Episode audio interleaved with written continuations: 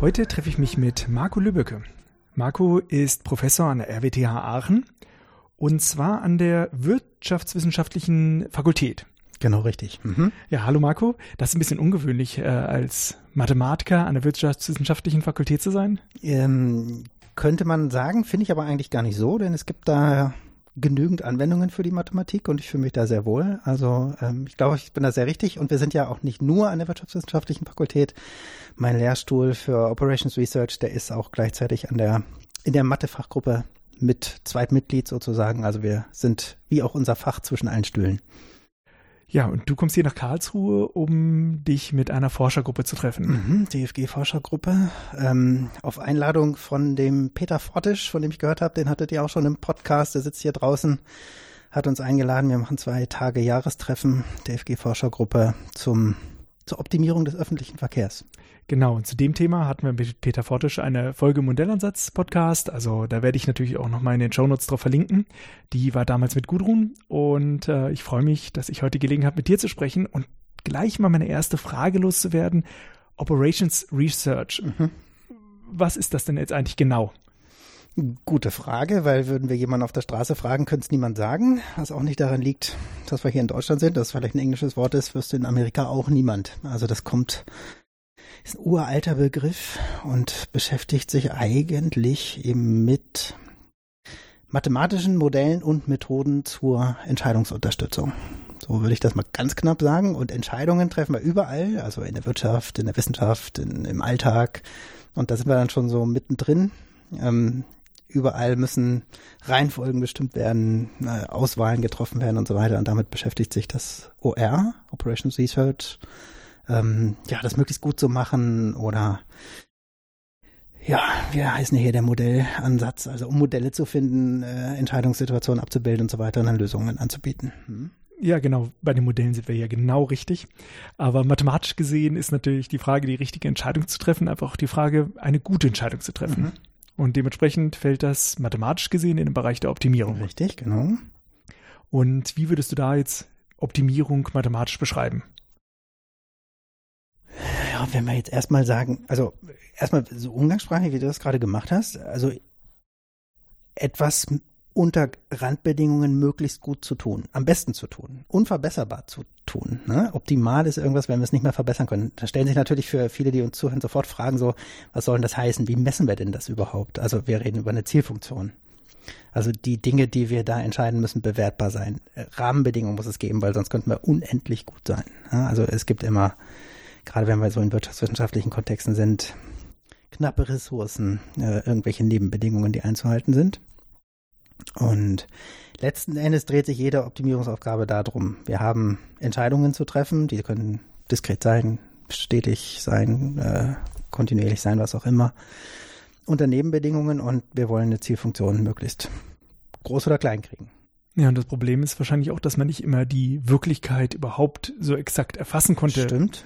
Und auch noch Unsicherheiten da drin hat. Das ist dann nochmal ein ganz weiterführendes Thema. Genau. Das erste ist, dass die Modelle an sich natürlich nur einen Ausschnitt jeweils darstellen.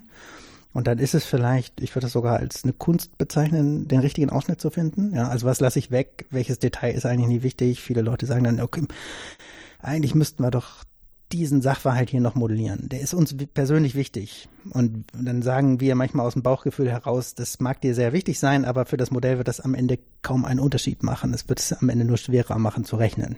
Also da auf, auf den richtigen Ausschnitt zu kommen, die richtige Abstraktion zu finden oder äh, Relaxation zu finden, was wegzulassen, das ist schon auch nicht nur schematisch, sondern das ist auch wirklich eine Kunst, würde ich es vielleicht wirklich nennen.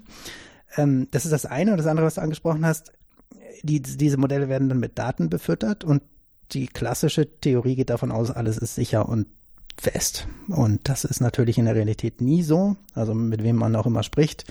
Alles ist mit Unsicherheiten behaftet. Maschinen fallen aus, äh, Züge sind verspätet. Ich komme selber gerade zweieinhalb Stunden zu spät zu, zu unserem Treffen hier. Also ähm, eigentlich geht nie alles nach Plan und da kann man sich dann also könnten wir jetzt abschweifen, auf verschiedene Arten und Weisen darauf vorbereiten. Also entweder rechne ich dann wirklich stochastisch und meine Aussagen sind dann nur noch in Erwartung gut. Oder äh, da gibt einen anderen äh, Zweig der Optimierung, die robuste Optimierung, die beschäftigt sich im Wesentlichen damit, sozusagen Szenarien vorauszuahnen. Was kann denn jetzt eigentlich alles passieren? Ich meine, jetzt eine zweieinhalb Stunden Verspätung vom Zug, das würde ich jetzt mal außergewöhnlich sagen, aber fünf Minuten, zehn Minuten, gewisse Schwankungsbreiten, da darf man wohl mit rechnen. Mache ich jetzt meinen Fahrplan meinetwegen so, dass wenn diese typischen Verspätungen eintreffen, ich meine Anschlüsse noch halten kann. Also das wäre so ein bisschen vorausschauend auf die Unsicherheit eingegangen. Verschwende ich ganz sicher Potenzial, ist ja klar. Ich komme ganz sicher nicht mehr am schnellsten ans Ziel, aber hoffentlich unter den erwarteten Störungen immer ans Ziel. Also so könnte man auf Unsicherheiten reagieren. Man muss halt das Beste daraus machen. Und äh, wir haben uns heute am Abend getroffen. Du bist, wie gesagt, gerade mhm. angekommen. Äh, und ich muss sagen, mein äh, Sohn war sehr glücklich darüber. Da konnte ich ihm noch die Abendgeschichte vorlesen, bevor ich losgegangen gut, ja. bin. Äh, so gesehen fand er das ganz in Ordnung. Ähm, eine Frage wollte ich noch äh, stellen, bevor wir tiefer in mhm. das Thema einsteigen. Mhm. Und zwar habe ich bei dir häufiger gelesen, dass das viel Zusammenhang hat zu der Industrie 4.0. Ja, denke schon. Wie äh, denn genau? Wie, genau, das ist ja, das kann man vielleicht gar nicht so genau beantworten, weil ja niemand so ganz genau weiß, was diese Industrie 4.0 eigentlich ist. Ähm, also erstmal ist das ja, glaube ich, ein Markenname, der kommt aus der weiß nicht, von der Hannover Messe irgendwann mal, äh, von der Bundesregierung, glaube ich, sogar auf den Weg gebracht.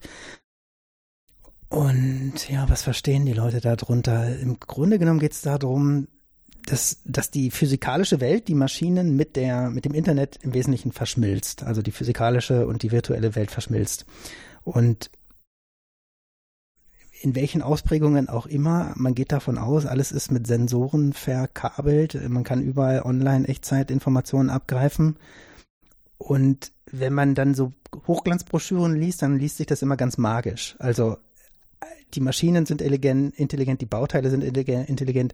In der Produktion weiß dann jedes Teil, wo es hin muss, wann es wo gefertigt werden will, in welcher Reihenfolge. Wenn da irgendwo ein Stau ist, dann wird intelligent ausgewiesen. Alles wird besser durch Vernetzung. Das steht da so in großen Lettern und dann frage ich mich immer, wie soll das eigentlich gehen? Diese Intelligenz, also das ist ja so, äh, das wird häufig verglichen mit Ameisen. Die Ameisen wissen ja auch dann, wo sie hinlaufen müssen. Und das sind die Bauteile, die gehen so durch die Fertigung, durch den großen Ameisenhügel und werden dann schon etwas gigantisch Tolles schaffen. Aber ähm, niemand sagt ja, also gerade wenn wir von der Mathematik kommen, fragen wir ja dann auch immer nach Qualitäten. Also die Produktion, irgendwas wird da ja auch gemessen, Durchlaufzeiten, Fertigstellzeiten, was auch immer. War das denn jetzt gut, was diese angeblich intelligenten Bauteile da gemacht haben? Und das ist ja genau da, wo wir einsetzen könnten, wo man eben sagen kann, ähm, naja, das ist ja ein gigantisches Optimierungsproblem mit vielen Daten. Da sollte doch jemand wie wir versuchen, Entscheidungen zumindest vorzuschlagen. Und ja, und so kommen da dann hoffentlich, ähm, also ich denke, da gibt es jede Menge Berührpunkte für, für uns und, und die, die diese Industrie finden oder was das auch immer sein soll, machen wollen.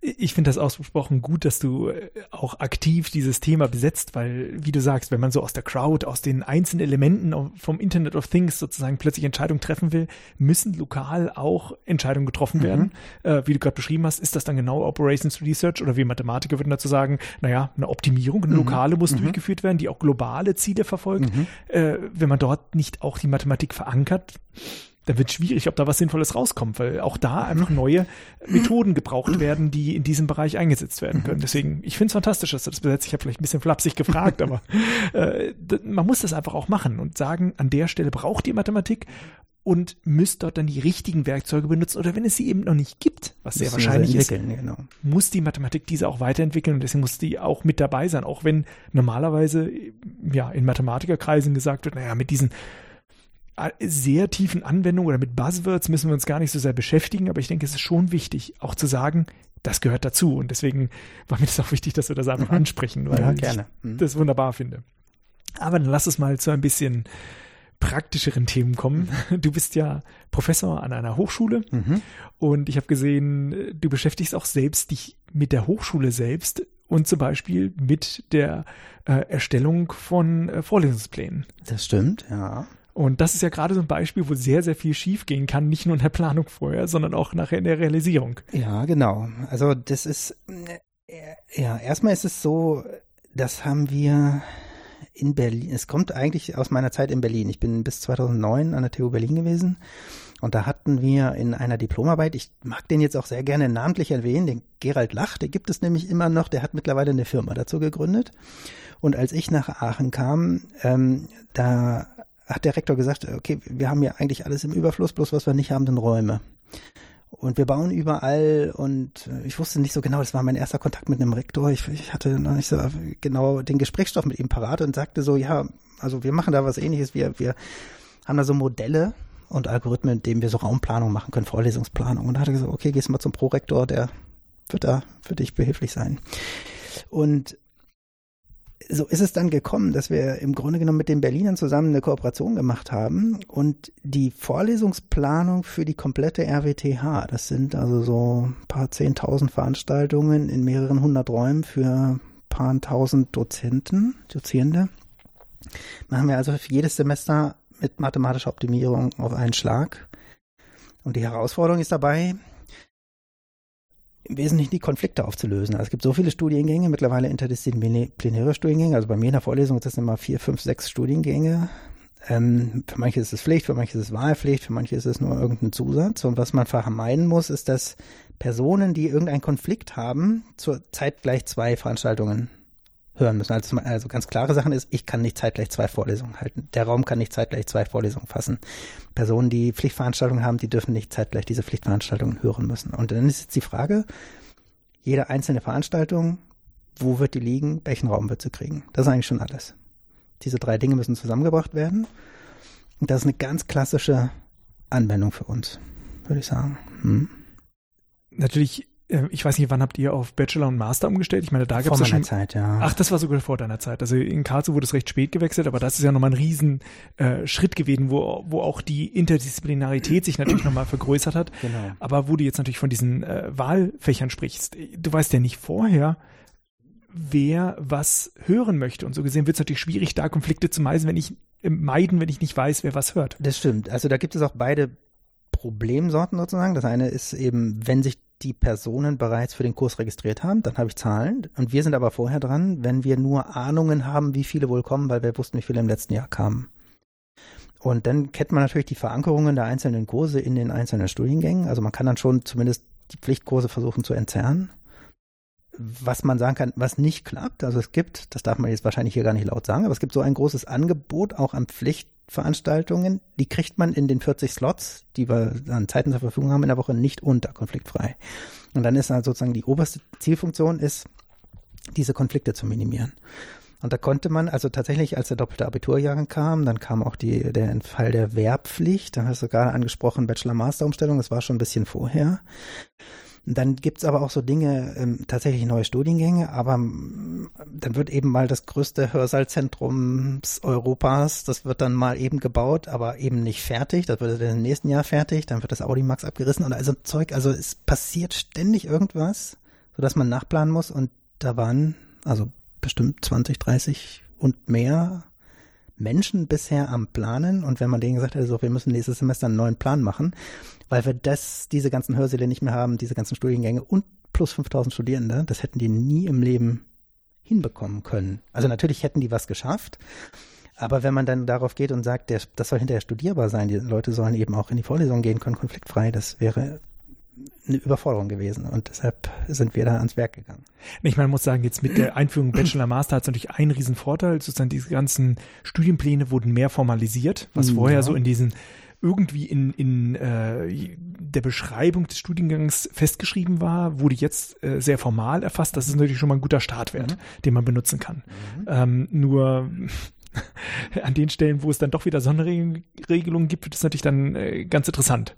Mhm. Aber habe ich das richtig verstanden? Ihr hattet, äh, also es gab vorher ein Team von 20 oder 30 Personen, die oder das geplant mehr. hat. Ja. Und die haben jetzt was Besseres zu tun, wo sie das nicht mehr so planen müssen. Ähm, die haben jetzt nichts Besseres zu tun. Die haben jetzt zum, jetzt können sie sich endlich zum Beispiel mal diesen ganzen Personen widmen, die da, äh, die das, äh, die studieren möchten. Also mhm. im Grunde genommen weiß man ja immer, jede neue Aufgabe wird bei, auch bei den Personen immer nur oben drauf gelegt. Also ja. die fuhren eh schon bei 150 Prozent.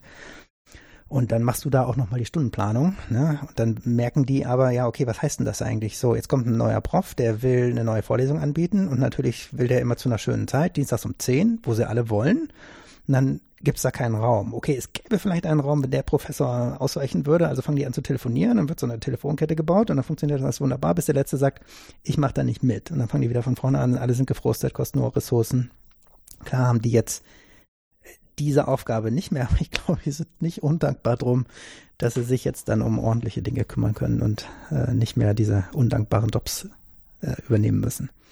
Ähm, du hast gesagt, es kann ja später entstehen, dass plötzlich ein Raum viel mehr Platz braucht. Also entwickelt ihr jetzt erstmal die Planung vorher oder seid ihr noch dabei integriert, äh, später sozusagen Änderungen im Plan auch noch vorzusehen und halt da eine optimale Lösung zu, finden? Ähm, so wie es im Moment gemacht ist, machen wir einen Vorschlag fürs kommende Semester. Der wird dann in das Campus-System übertragen, wo dann für alle einsehbar ist, wann man lehrt.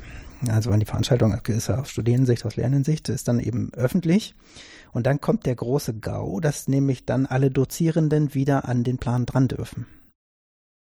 Das sollte so nicht sein und es sollte auch mit Absprache natürlich mit den ganzen Stundenplanenden, die das halt vorher gemacht haben, die können, haben immer noch die Übersicht. Sollte das in Absprache mit denen passieren, weil wir ja mit unserem Tool jetzt eben auch sehen können, wo kann man konfliktfrei hinplanen. Da halten sich manche dran und manche nicht. Und dann ist der Plan eben nicht so konfliktfrei, wie er sein könnte. Dann rufen wir da Studierende an und sagen, aber meine Pflichtveranstaltung, die kollidiert mit einer Pflichtveranstaltung. Sagen wir, das kann eigentlich gar nicht sein. Wenn wir die geplant haben, kann das nicht sein. Und dann ist eben Gott sei Dank immer nachvollziehbar, dass wir nicht die Bösen gewesen sind, sondern jemand, der sich nicht ans System gehalten hat. Ähm, ihr habt da jetzt eine Software entwickelt. Was waren denn jetzt so, so die Herausforderungen? Erstmal sozusagen die ganzen Daten hineinzubekommen mhm. oder ähm, ging es nachher dann auch diese Konflikte aufzulösen? Also benutzt ihr da einen Industriestandardlöser oder musstet ihr da noch mhm. etwas basteln? Und äh, wie gingen dann die Daten raus? Du hast gesagt, ihr habt das in so ein Campus-Informationssystem eingesteckt. Wo war da die beson wo waren da besondere Herausforderungen? Mm, ja, also ich würde mal sagen, wie so mit allen Anwendungsprojekten die Mathematik, also die wirkliche Optimierungslösung, das Modell der Löser, äh, der Kern sozusagen, das, was man in der Uni lernt, macht 10 Prozent aus. Und der größte Teil macht tatsächlich die Daten aus. Also wir sind eigentlich zum Rechenzentrum gegangen. Man war der Meinung, wir haben eigentlich gute Qualität, Mitschnitte der letzten Semester, also ist alles da. Was sich dann rausgestellt hat, sind so Dinge, die man häufig äh, erlebt. Also zum Beispiel gucke ich mir eine Vorlesung an und da sind verschiedene Dinge vermerkt, der, der Raum, Dozierende und so weiter. Und wir haben eine interne Verabredung, die ist nirgendwo hinterlegt, aber es ist verabredet, der, der oben steht, das ist derjenige, der die Verantwortung für die, für die Vorlesung oder für die, für die Veranstaltung trägt. Woher kriege ich jetzt raus, wer die Veranstaltung liest, wer tatsächlich im Hörsaal steht? Weil nur das muss ich wissen, dass diese Person nicht zeitgleich irgendwie verplant sein kann. So, also bekomme ich raus, wenn ich mir die Daten angucke, manche Personen haben 30 Semesterwochenstunden, also in der Woche praktisch komplett voll. Das stimmt natürlich nicht. Also da gibt es erstmal Bereinigung. Das war ein doch sehr großer Aufwand, würde ich sagen. Den haben wir auch mit vielen Leuten gestemmt. Ähm, und dann, wenn man so ein System hat und intern weiß, es könnte funktionieren, dann gibt es eine ganze Menge Personen, die überzeugt werden wollen. Also für, für alle Anwendungsprojekte generell gilt, es gibt immer irgendwo eine IT-Abteilung, die letzten Endes die Sachen ausbaden muss. Das sind immer die, die das Ticket kriegen, die angesprochen werden, mein Dingens funktioniert nicht. Das heißt, das sind Personen, die verständlicherweise zögerlich sind, neue Sachen auszuprobieren. Ne? Also mit, die hatten wir dann aber irgendwann im Board, weil sie gesehen haben, das funktioniert ganz gut, aber eigentlich haben wir mit allen gesprochen. Sekretärin, äh, IT-Center, Rektorat, Dekane, Studiendekane, äh, Stundenplanende, äh, die, die Studierenden, ne? Also es mussten alle mit einbezogen werden und natürlich hatten alle auch unterschiedliche Vorstellungen, was einen guten Stundenplan ausmacht.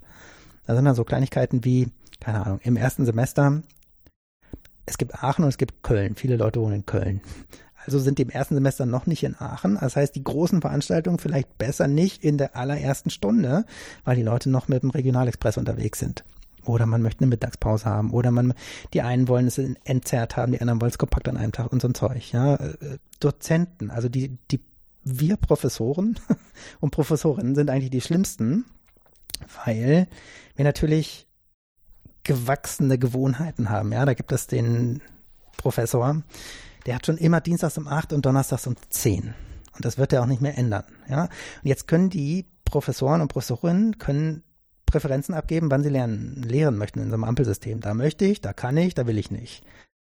Und dann gibt es in der ersten Iteration, wenn man sowas einführt, gibt es halt große Überraschungen. Die Leute sagen, da in den beiden Slots, wo ich bisher war, da will ich. Und sonst mache ich alles rot, da kann ich nicht. Das stimmt natürlich nicht, aber vielleicht stimmt das sogar für einige, weil sie noch andere Verpflichtungen haben, weil sie Dekane sind, weil sie Terminkalender voll haben, ja. Aber wenn das alle machen würden, dann kann man natürlich nichts mehr planen. Also setzen wir auf die paar wenigen, die sagen, wir eröffnen genug Flexibilität. Da muss man natürlich mit der Hochschulleitung wieder, ja, wie wollen wir das machen? Machen wir eine Vorgabe, machen wir keine Vorgabe? Einigt man sich zum Beispiel auf, okay, 60 Prozent der Woche darf ich sperren. Es sind immerhin drei Tage von fünf. Ne? Also darf ich rot machen. Aber wenn wir die zwei Tage so verteilt auf die Woche Flexibilität kriegen, dann reicht es schon hin, um einen guten Plan zu machen. Und so ist das halt auch ganz typisch. Man macht eine Iteration, macht viele Fehler, kriegt auch viel Ärger. Und was wir dann eben, wo viel Zeit reingegangen ist, ist, wir haben dann tatsächlich gesagt, okay, es laufen Dinge schief, aber wir sind für euch da, weil wir können alles retten. Also wenn du da ein Problem hast mit der Veranstaltung, finden wir einen Ausweichtermin.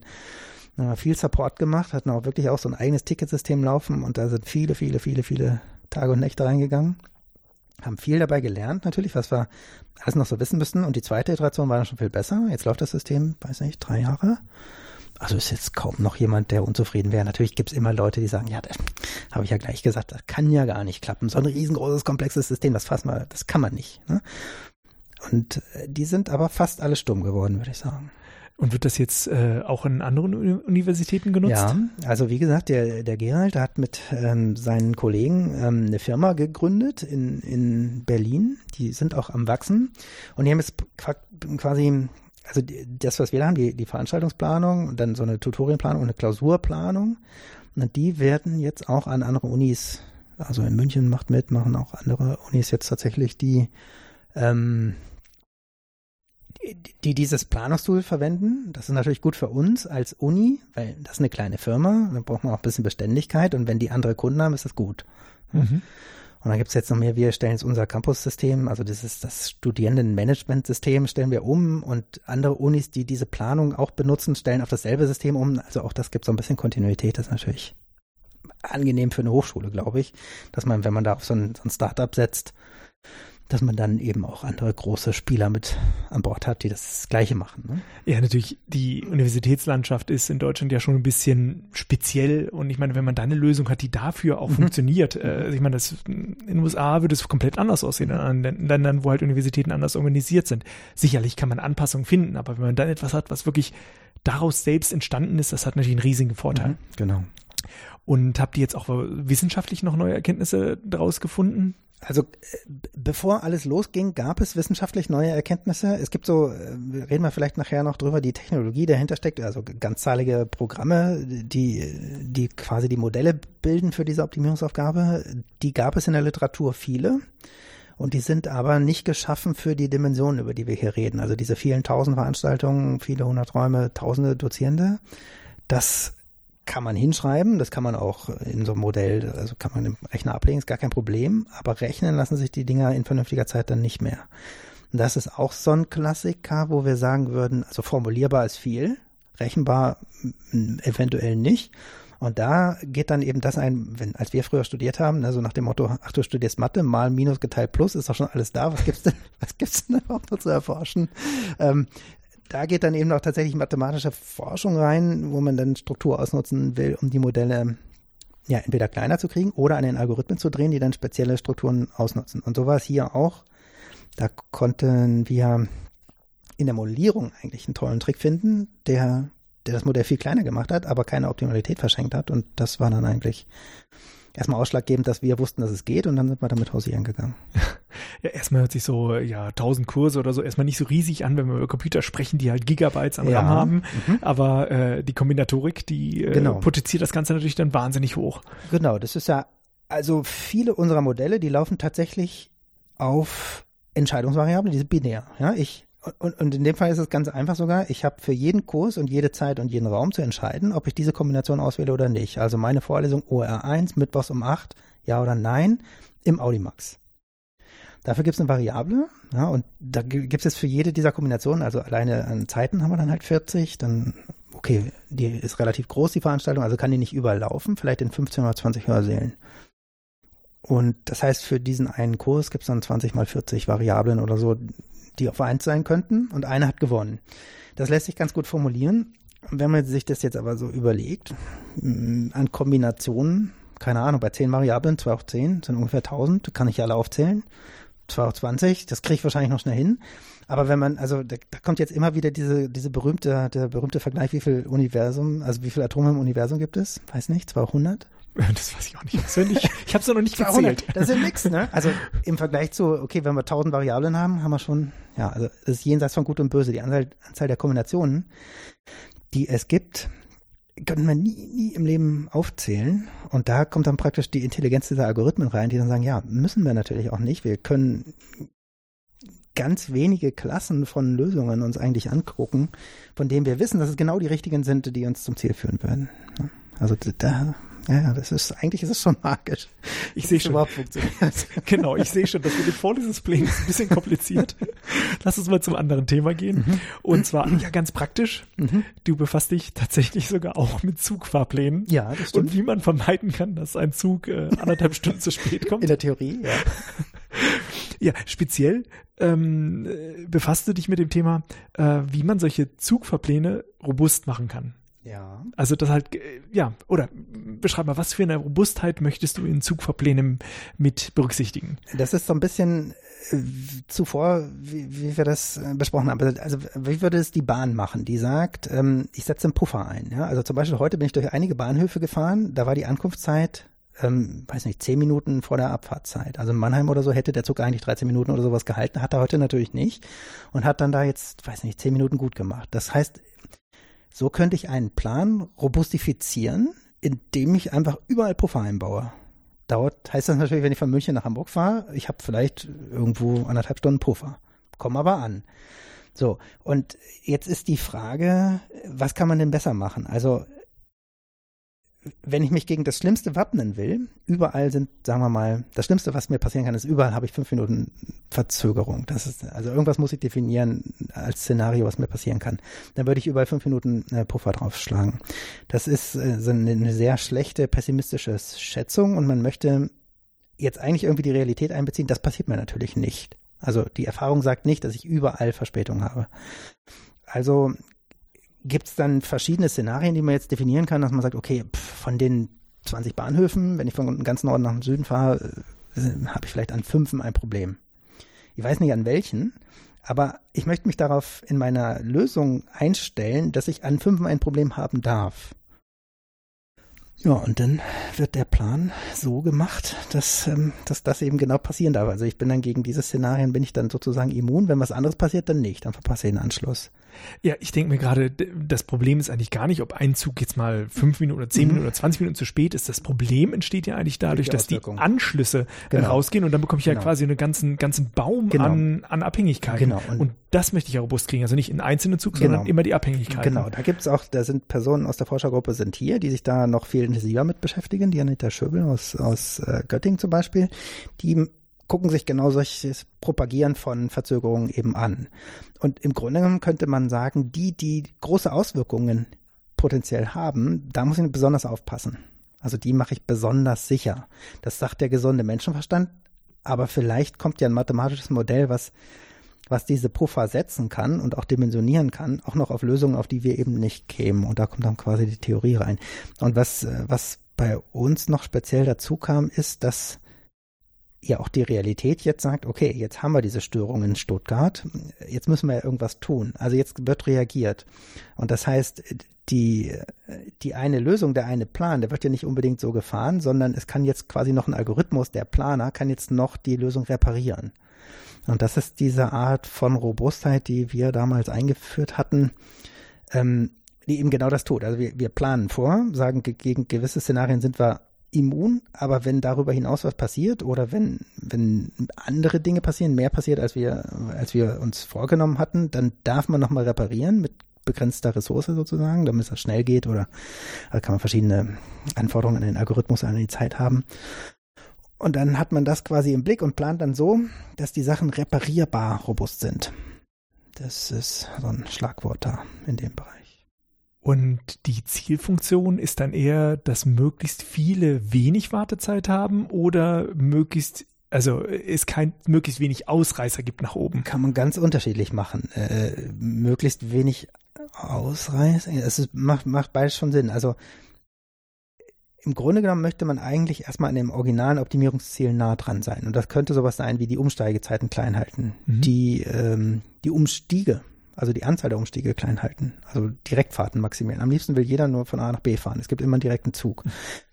Und äh, also so, da gibt es halt eben ganz verschiedene Ziele, eben entweder aus Passagiersicht oder aus Betreibersicht, je nachdem, wen man fragt, da sind, kommen andere Ziele. Und eigentlich möchte man die erstmal einhalten. Weiß jetzt aber, wenn ich eine robuste Lösung vorschlage, dass ich von diesem Ziel abrücken muss. Also das Ziel ist schon das gleiche, aber den, den, den Wert werde ich nicht mehr erreichen können, ja. Und dann gibt es eben diesen Trade-off. Ähm, ich handle Robustheit gegen Zielfunktionswert. Das nennt man dann auch den Preis der Robustheit. Mhm. Ja, und den möchte man irgendwie klein halten. In der Theorie könnte man jetzt sagen, okay, unter gewissen Szenarien für dieses Problem kann man den auch abschätzen. Dann ist der vielleicht, ich kann höchstens 300 Prozent schlechter werden. Ist natürlich für die Praxis total untauglich, aber auch da kann man Theorie betreiben. Und wenn ihr jetzt tatsächlich versucht, mal so ähm, verschiedene Szenarien durchzuspielen, ähm, benutzt ihr da stochastische Methoden oder macht ihr Monte Carlo Methoden, wo ihr so ganz viele Zugmodelle mal, also Szenarien durchrechnen lasst, ohne zu wissen, was für eine Verteilung dahinter steht? Wir nicht, aber es gibt durchaus Leute, die sowas machen. Ähm, wenn ich das jetzt etwas ketzerisch sagen würde, würde ich sagen, so weit sind wir noch nicht. Mhm. Ähm, es die, diese ganze äh, robuste Optimierung und die Mathematik in dieser Richtung, die geht zwar in letzter Zeit immer mehr auch auf die Anwendungen, aber mm, weil das noch relativ jung ist, versucht man eben noch so an den grundlegenden Optimierungsproblemen, also so wie sie im Textbuch stehen. Ich schlage die erste Seite auf, schreibe ein Optimierungsproblem und sage, wie wäre denn die robuste Version davon? Einfach um überhaupt erstmal zu lernen, worauf man da so achten muss. Also wir sind dann noch in den Kinderschuhen, würde ich sagen. Mhm. Und so ganz zufrieden bin ich auch noch nicht mit den Robustheitsbegriffen, die es in der Mathe gibt weil die sich nämlich noch so wenig decken mit den praktischen Robustheitsanforderungen. Mhm. Also weil Robustheit für einen Planer auch sowas bedeutet wie, also der denkt eher an Stabilität und jetzt gar nicht vom Plan, sondern äh, jetzt bei, bei den Fahrplanen ist das, ist das eine Sache. Der, wird, der Fahrplan wird halt jeden Montag ist das derselbe Fahrplan. Aber wenn ich zum Beispiel an so eine, an eine Fabrik denke, da wird irgendwas produziert, dann wird da jeden Tag ein neuer Plan gemacht. Und wenn ich das jetzt automatisiere, dann möchte ich nicht, dass nur weil sich jetzt die Daten ein kleines bisschen geändert haben, der Plan sozusagen in seiner Struktur komplett ja, da ist ja ein Mensch dahinter, der muss den ausführen, der wird ja verrückt, wenn, wenn der alle halbe Stunde eine neue, eine neue Lösung sieht. Und äh, wenn, wenn ein Planer da an Robustheit denkt, dann denkt er eher an Stabilität der, der Struktur. Ne? Und das ist ja noch ein ganz anderes Thema, das ist noch viel zu wenig beleuchtet, würde ich sagen. Ja, ich glaube, das ist auch ein äh, so ein Gefühl, das viele bekommen, wenn Mathematiker etwas Optimales mhm. äh, ja. finden, dann könnte das so mathematisch gesprochen so ein ganz hoher Peak sein, mhm. der aber überhaupt nicht stabil ist. Also die kleinste Änderung, das kleinste Rauschen schmeißt einen völlig wieder auf Track. Mhm. Und da will man eigentlich in der Realität lieber ein Optimum haben, was auch in einer Größen größeren Spannweite auch noch funktioniert, selbst wenn ich ungenaue Daten habe. Und ich meine, kein Zug fährt pünktlich ab. Also es ist unmöglich zu sagen, ich kann einen super exakten Plan machen, weil es physikalisch schon nicht möglich ist. Und äh, da muss man einfach diesen Optimalitätsbegriff einfach auch entsprechend äh, ja, erweitern. Und äh, so hört sich das für mich auch an, dass Robustheit dann auch gerade genau. das aus mathematischer Sicht dann ganz gut beschreibt, dass wir eben nicht so einen ganz spitzen Peak haben wollen, sondern etwas, was unter gewissen, ja, gewissen Rauschen immer noch funktioniert. Genau. Also aus der Mathematik erstmal völlig richtig. Und wenn man dann eben sozusagen immer noch so eine Praxisbrille aufsetzt, dann muss man, wie gesagt, sowieso ab und zu mal Abstriche machen. Denn, ja, also, wie gesagt, Daten sind nicht, äh, sind nicht exakt und da kommt dann schon immer einiges zusammen. Also von optimal ist man dann wirklich manchmal weit weg. Aber solange die Leute was damit anfangen können, äh, ja, sind wir auch immer zufrieden. Hm. Ja, man sieht schon, es gibt dort wieder halt ein, ein, eine Funktion, die ich optimieren möchte. Mhm. Es gibt Restriktionen, die, man muss gewisse Haltezeiten haben, die Züge müssen durchfahren äh, und äh, womöglich noch wie das, der Zug muss hier starten, der andere muss da starten. Und dann gibt's halt noch äh, spezielle Eigenheiten, die man noch berücksichtigen muss und halt einen bestimmten Lösungsraum. Das kehrt ja immer wieder. Das kehrt immer wieder, genau. Genau, aber da habe ich dann jetzt mal ein Beispiel gesehen, äh, über das du gearbeitet hast, wo ich wirklich vollkommen überrascht war. Du arbeitest auch im Bereich der Wahlkreisoptimierung für die Bundestagswahl. Ja. Das ist ein Doktorand von uns, der Sebastian Godabauer.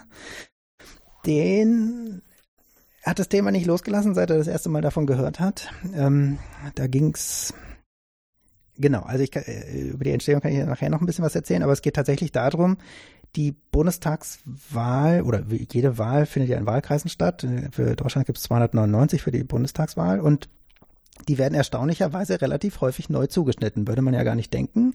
Das liegt aber daran, dass das Gesetz relativ strenge Vorgaben darüber macht, wie groß diese Wahlkreise sein dürfen. Also wir haben halt die wahlberechtigte Bevölkerung, die teilst du durch 299 und am liebsten soll diese Zahl gerade die Zahl der Wählenden in jedem Wahlkreis sein.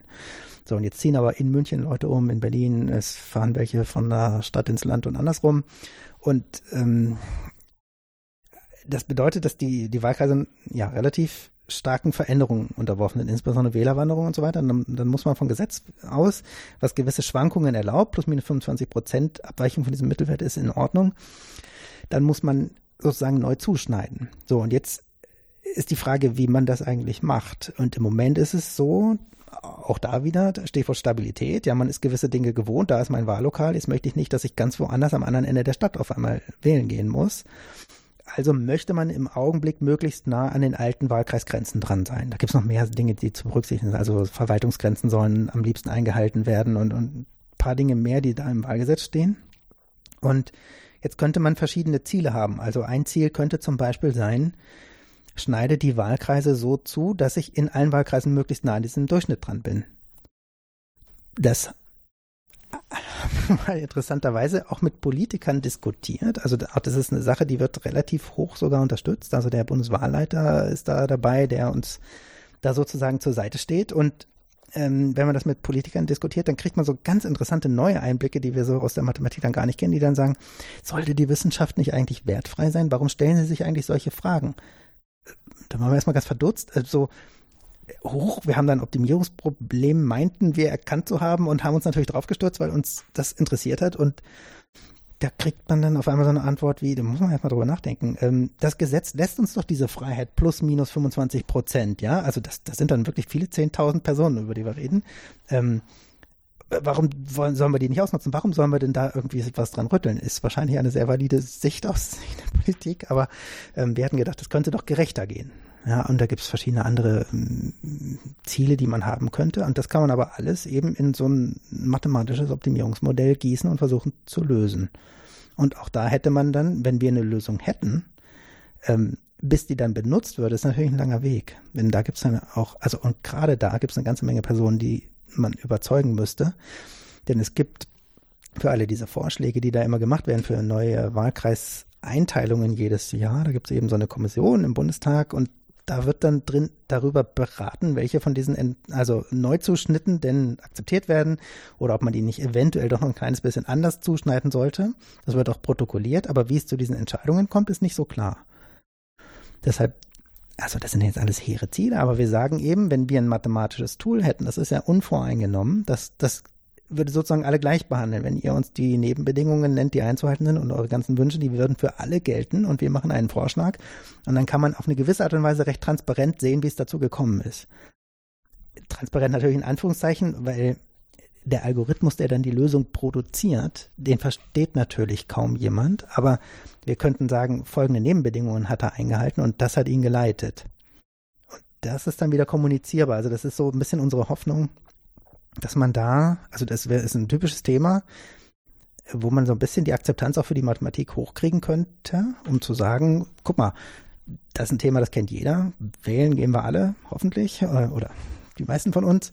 Und ähm, da ist etwas, wo, ja, wo die Mathematik dazu beigetragen hat, irgendwie zum Beispiel, nennen wir es mal, mehr Gerechtigkeit herzustellen, mehr Wahlgerechtigkeit herzustellen.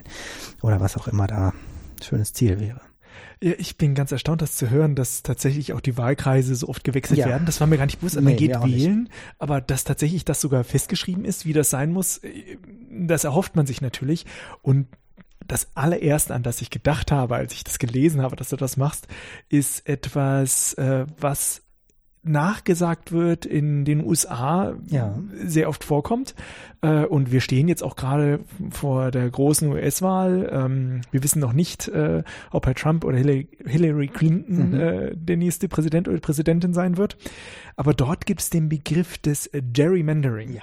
Und äh, das ist, nimmt ja wirklich erschreckende Ausmaße dort ein. Also dir ist es auch ein Begriff. Genau, also ja. Äh, willst du es kurz erklären, was, was es sich handelt? Der Begriff kommt, glaube ich, daher, dass mal irgendwann in den USA ein Wahlkreis so zugeschneidert wurde, dass der äh, auf der Karte aussah wie ein Salamander.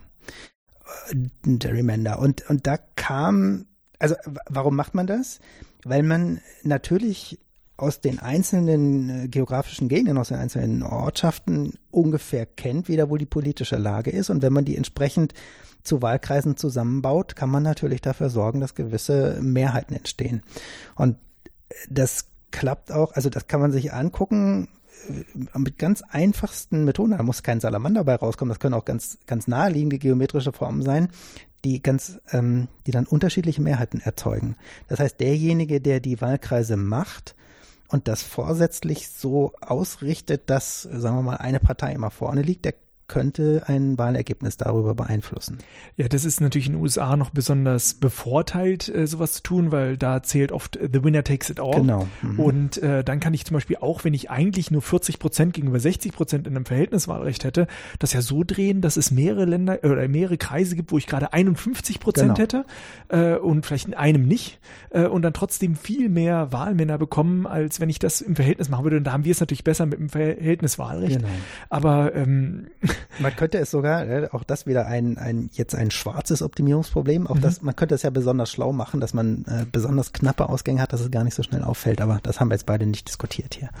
Nein, natürlich, ich meine, der Punkt ist ja der, äh, wenn man natürlich, man muss sich bewusst sein, dass es natürlich diese Problemstellung gibt und wie du das berichtet hast, dass die Politiker da natürlich plötzlich sehr mhm. aufmerksam werden, mhm. wird ganz sicher daran liegen, dass sie dass ihnen das Thema natürlich bewusst ist. Mhm, genau. Und äh, wenn man natürlich derjenige ist, dessen Wahlkreis geändert wird und man sieht dann nachher, jetzt kriege ich meine Mehrheit nicht mehr, dann weiß man natürlich auch sofort, wo man erstmal seinen Finger hinzeigt, der, wer hat diesen Wahlkreis geändert. Das geht aber schon vorher los. Also das ist gar nicht so sehr die Furcht vor dem Machtverlust, wahrscheinlich das auch, aber es ist auch zum Beispiel sowas wie, das ist mein Wahlkreis. Wenn ich, also ich bin da jetzt ein guter Politiker und kenne ja den Tankstellenbesitzer, ich kenne den Autoverkäufer, ich kenne den Besitzer vom großen Gemischtwarenladen, keine Ahnung.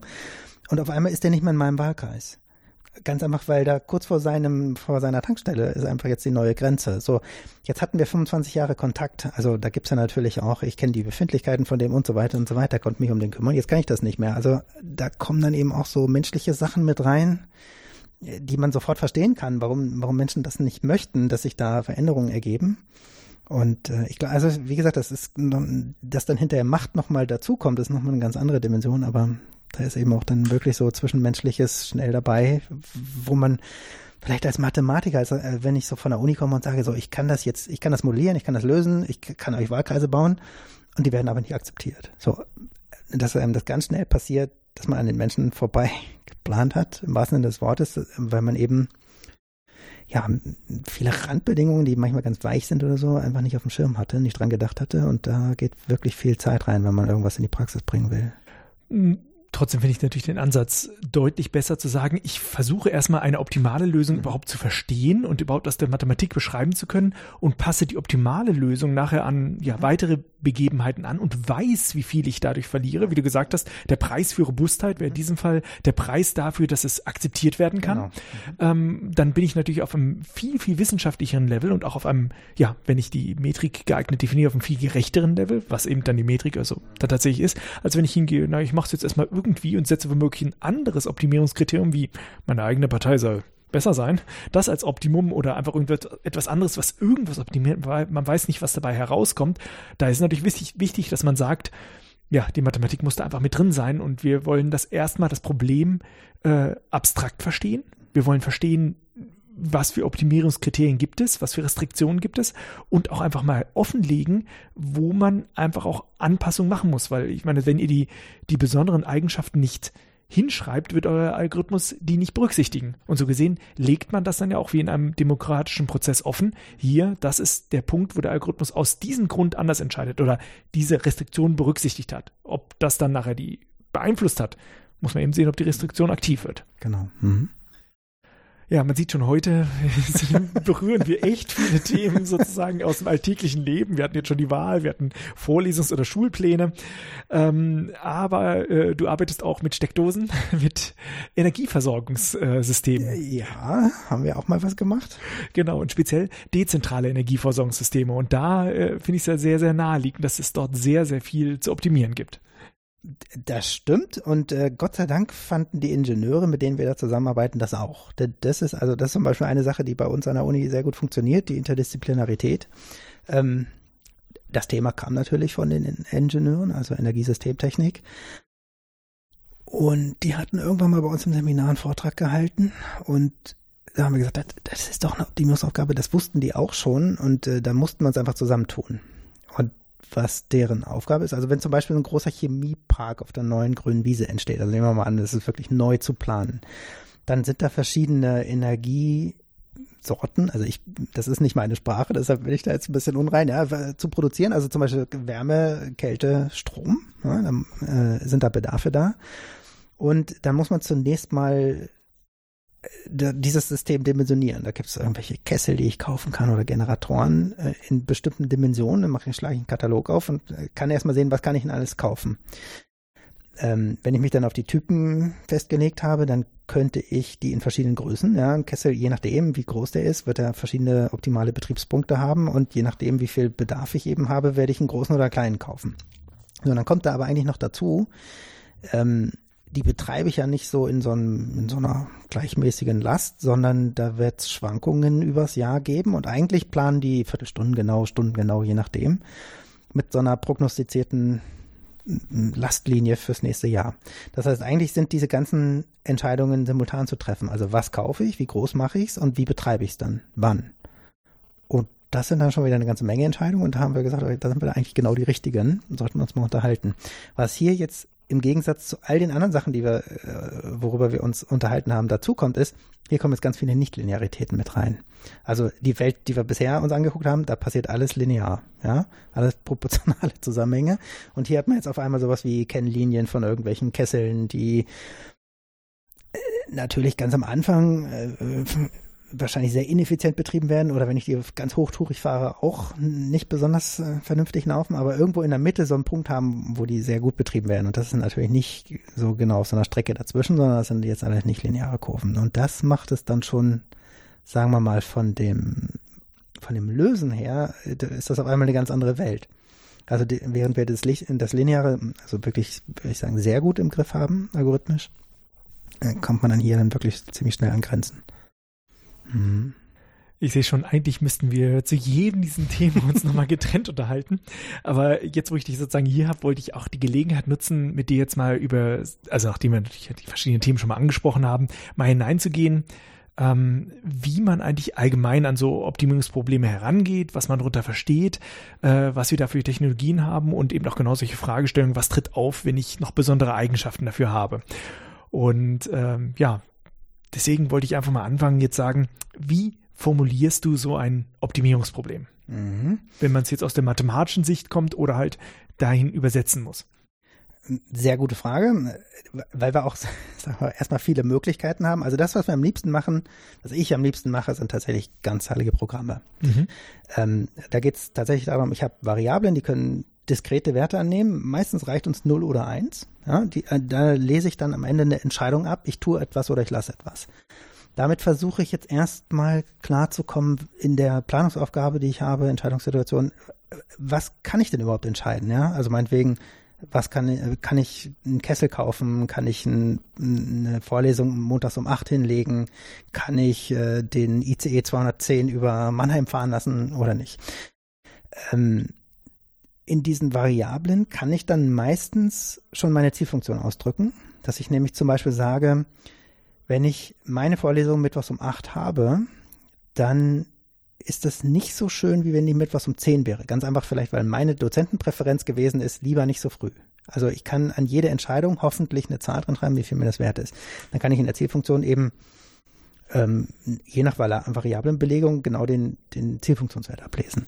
So, und was dann dazu kommt, sind die Restriktionen, die ähm, zum Beispiel sowas machen wie, wenn wir jetzt mal bei den Vorlesungen sind, da habe ich lauter binäre Variablen eben für die ganzen Zeiten, wo eine Vorlesung stattfinden kann. Genau eine soll ausgewählt werden. Das heißt, das ist eine Summe über Binärvariablen, die soll eins sein. Ja, weil genau eine Variable kann dann, kann dann einen Wert annehmen. Das ist genau diese Auswahl, die ich sozusagen formulieren möchte. Und so gibt es, sagen wir mal, für eine ganze Menge Situationen, die da so klassisch sind, eben ja, Bedingungen, die, die ich so hinschreiben kann. Eine Summe über Variablen gleich eins heißt genau eine Auswahl treffen. Summe über Binärvariablen größer gleich eins mindestens eine Auswahl treffen. Ich kann meinetwegen die, diese einzelnen Entscheidungen mit einem Kapazitätsbedarf multiplizieren und sagen, deren Summe, deren gewichtete Summe dann sozusagen muss kleiner gleich irgendeiner Kapazität sein. Und schon habe ich sowas wie, keine Ahnung, ich sehe da bei dir in einem Aufnahmegerät sind verschiedene Steckplätze. Ich kann nicht mehr als vier Steckplätze verwenden zum Beispiel. Also die Summe über alle Binärvariablen, über alle Stecker, die ich da jetzt reinstecken will, muss ich entscheiden, ja, nein, dürfen höchstens vier sein. Und so Geschichten. Und wenn, wenn du das so hörst, das sind alles lineare Bedingungen. Ja, die Variablen tauchen da alle wirklich in erster Potenz, genauso wie sie sind, auf. Alles nur gewichtete Summen, kleiner gleich, größer gleich gleich, irgendeiner Konstanten auf der rechten Seite. Damit und diesen binären Variablen kann ich unfassbar viel modellieren. So, jetzt nehmen wir mal an, jetzt kommt irgendwo eine Magie daher, die, die bringt uns jetzt eine optimale Belegung für diese Variablen. Ja, also die, die Zielfunktion maximiert, minimiert, je nachdem. Ähm, dafür gibt es sehr gute Implementationen von Algorithmen mittlerweile. Ja, dann habe ich dann habe ich die Binärvariable in der Hand und damit kann natürlich wieder mein Praktiker sozusagen nichts mit anfangen. Jetzt kommt die Übersetzung zurück. Und das ist im Grunde genommen so, wie wir Praxisprobleme emulieren. Jetzt hast du das äh, gesagt, dass du besonders diskrete Programme betreibst. Genau. Mhm. Und warum in aller Welt nennen Optimierer Optimierungsprobleme Diskret? Programme? Nein, ah, Programme. Programme. Ah. Ich meine, Programme sind für mich Programme. ja, unbedingt. Und, für uns auch. Da, da ist es ein Problem. Äh, also ja. wie, wie das, kommt dieser Begriff zustande? Das ist uralt. Das kommt aus den vermutlich 40er, 50er Jahren als Programming. Das war Planung. Also ah. äh, äh, wenn die Leute da irgendwas programmt haben, dann haben die geplant. Und da ist das, da kam Linear Programming, äh, Integer Programming und so weiter Programming, das kam daher, auch Dynamic Programming. Ja, das könnte man vielleicht irgendwie so interpretieren, da wird irgendwas programmiert. Aber das heißt Planung und das hat sich einfach bis heute gerettet. Aber zum Beispiel die Mathematical Programming Society, das ist halt unsere Muttergesellschaft oder unsere Fachgesellschaft. Die hat sich vor ein paar Jahren in Mathematical Optimization Society umbenannt. Aus dem gleichen Grund. Warum? Wir programmieren doch nicht, ja. Und kein Mensch versteht das. Was ist alles Programming? Und deshalb heißen wir jetzt Optimierer. Okay, also ich finde es fantastisch. Ich bin damit nie zurechtgekommen. Aber jetzt verstehe ich zumindest, woher dieser Begriff auch tatsächlich kommt. Aber wenn wir nochmal zusammennehmen, es gibt erstmal eine große Menge von Variablen, mhm. die beschreiben quasi den Lösungsraum, Entscheid in dem ich suche. Nee, die das beschreiben die Entscheidungen. Also ja, ich meine, von der Anwendung beschreiben sie die, äh, die Entscheidung. Aber wenn ich Variablen habe, dann äh, ist das quasi der Vektor, den ich suche. Ich suche eine Belegung der Variablen. Genau, aber, aber der äh, habe ich die Variablen erstmal nur an sich, dann ist das meinetwegen der Rn oder halt äh, das mhm. Gitter im, genau, im N-dimensionalen. Genau. Also erstmal noch nicht beschränkt in dem Sinne. Genau, genau. Und der Lösungsraum für mich kommt jetzt erstmal dann, dann dazu, wenn ich jetzt sage, jetzt kommen die ganzen Nebenbedingungen rein, die mich eben in meinen alternativen einschränken. Genau, das kann sein, dass ich halt diskret bin mhm. oder das kann sein, dass ich halt irgendwie ähm, kontinuierlich bin. Ja, es können ganze, ganze auch wiederum unendliche Räume sein. Mhm. Also ich könnte ganze Ebenen daraus schneiden, wenn ich eine Gleichung habe. Mhm. Also eine lineare Gleichung mhm. sind dann halt Ebenen. Oder ich kann sagen, ich schneide an Halbräumen. Das heißt, ich habe eine Gleichung mit einem mhm. kleiner Zeichen mhm. oder größer Gleichen dahinter, wenn es linear ist, dann kann ich das schneiden und dann wird aus meinem großen Raum nachher irgendein Objekt, in dem ich was suche. Ein Polyeder wird daraus geschnitten. Genau. genau. Wenn ich halt mit Ebenen schneide, kann man sich vorstellen, ich habe erstmal irgendwas und ich mache, schneide einmal mit einer Ebene, habe ich eine Halbebene. Wenn ich nochmal schneide, also wenn ich oft, wenn ich sechsmal geschnitten habe, könnte es ein Würfel sein, könnte mhm. aber irgendwas Windschiefes sein, Richtig, genau. was auch zu einer Seite noch offen sein genau. kann. Mhm. Und dementsprechend kann man natürlich auch sagen, ja, äh, wenn ich eine Lösung habe, könnte ich mal unendlich viele Lösungen haben, mhm. weil ich auf einer ganzen Fläche sitze. Richtig, ja. Und die Lösung könnte im Unendlichen sein. Ja. Oder es könnte halt genau nur ein Punkt sein. Und all die Sachen passieren uns auch. Ja. Und manchmal kommt auch keiner raus. Ja. Manchmal äh, gibt es gar keine Lösung. Und mhm. all die Sachen passieren in der Praxis auch. Ja, ja. Also plus unendlich als Zielfunktionswert heißt immer, ich habe eine Bedingung vergessen, weil unendlich Profit können wir nicht machen. Ja, also das passiert den Leuten beim Modellieren, also das passiert unseren Studierenden, das passiert auch uns.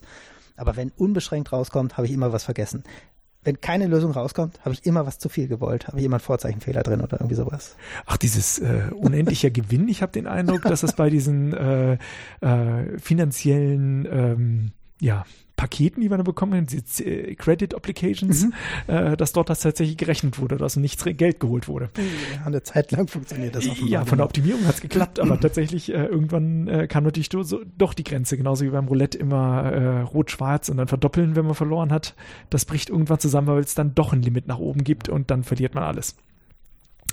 Genau, jetzt haben wir gerade schon gemerkt, äh, diskret, linear, das ist schon mal so eine Bezeichnung. Ähm, in dem Fall, wenn wir sozusagen ein Problem linear bezeichnen, auf was bezieht sich das alles? Was muss alles linear sein? Alles.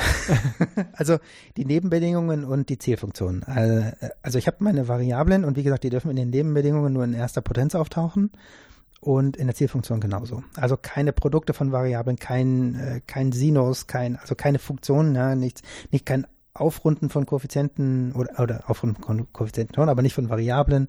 Also so nackig wie sie ist, erste Potenz, das alles. Und in vielen anderen Bereichen ist es ja so, dass sozusagen diese linearen Probleme oder die lineare Formulierung sozusagen die Mutter aller Probleme ist, weil ich vieles darauf zurückführen kann. Mhm.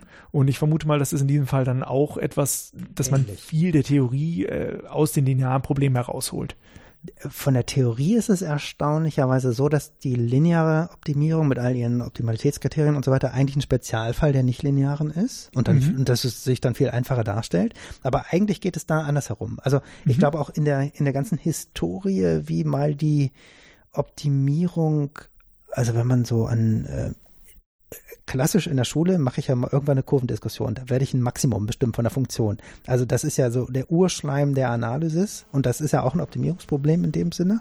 Ähm, und das war nicht linear, ja. Also da, da hat man äh, auch Optimalitätskriterien definiert und ich glaube, in der Theorie ging es darum, dass die lineare Optimierung ein Spezialfall war. In der, in der Praxis ist es so, dass man ähm, vieles auf die lineare Optimierung zurückführen möchte, weil man die eben so gut lösen kann. Mhm.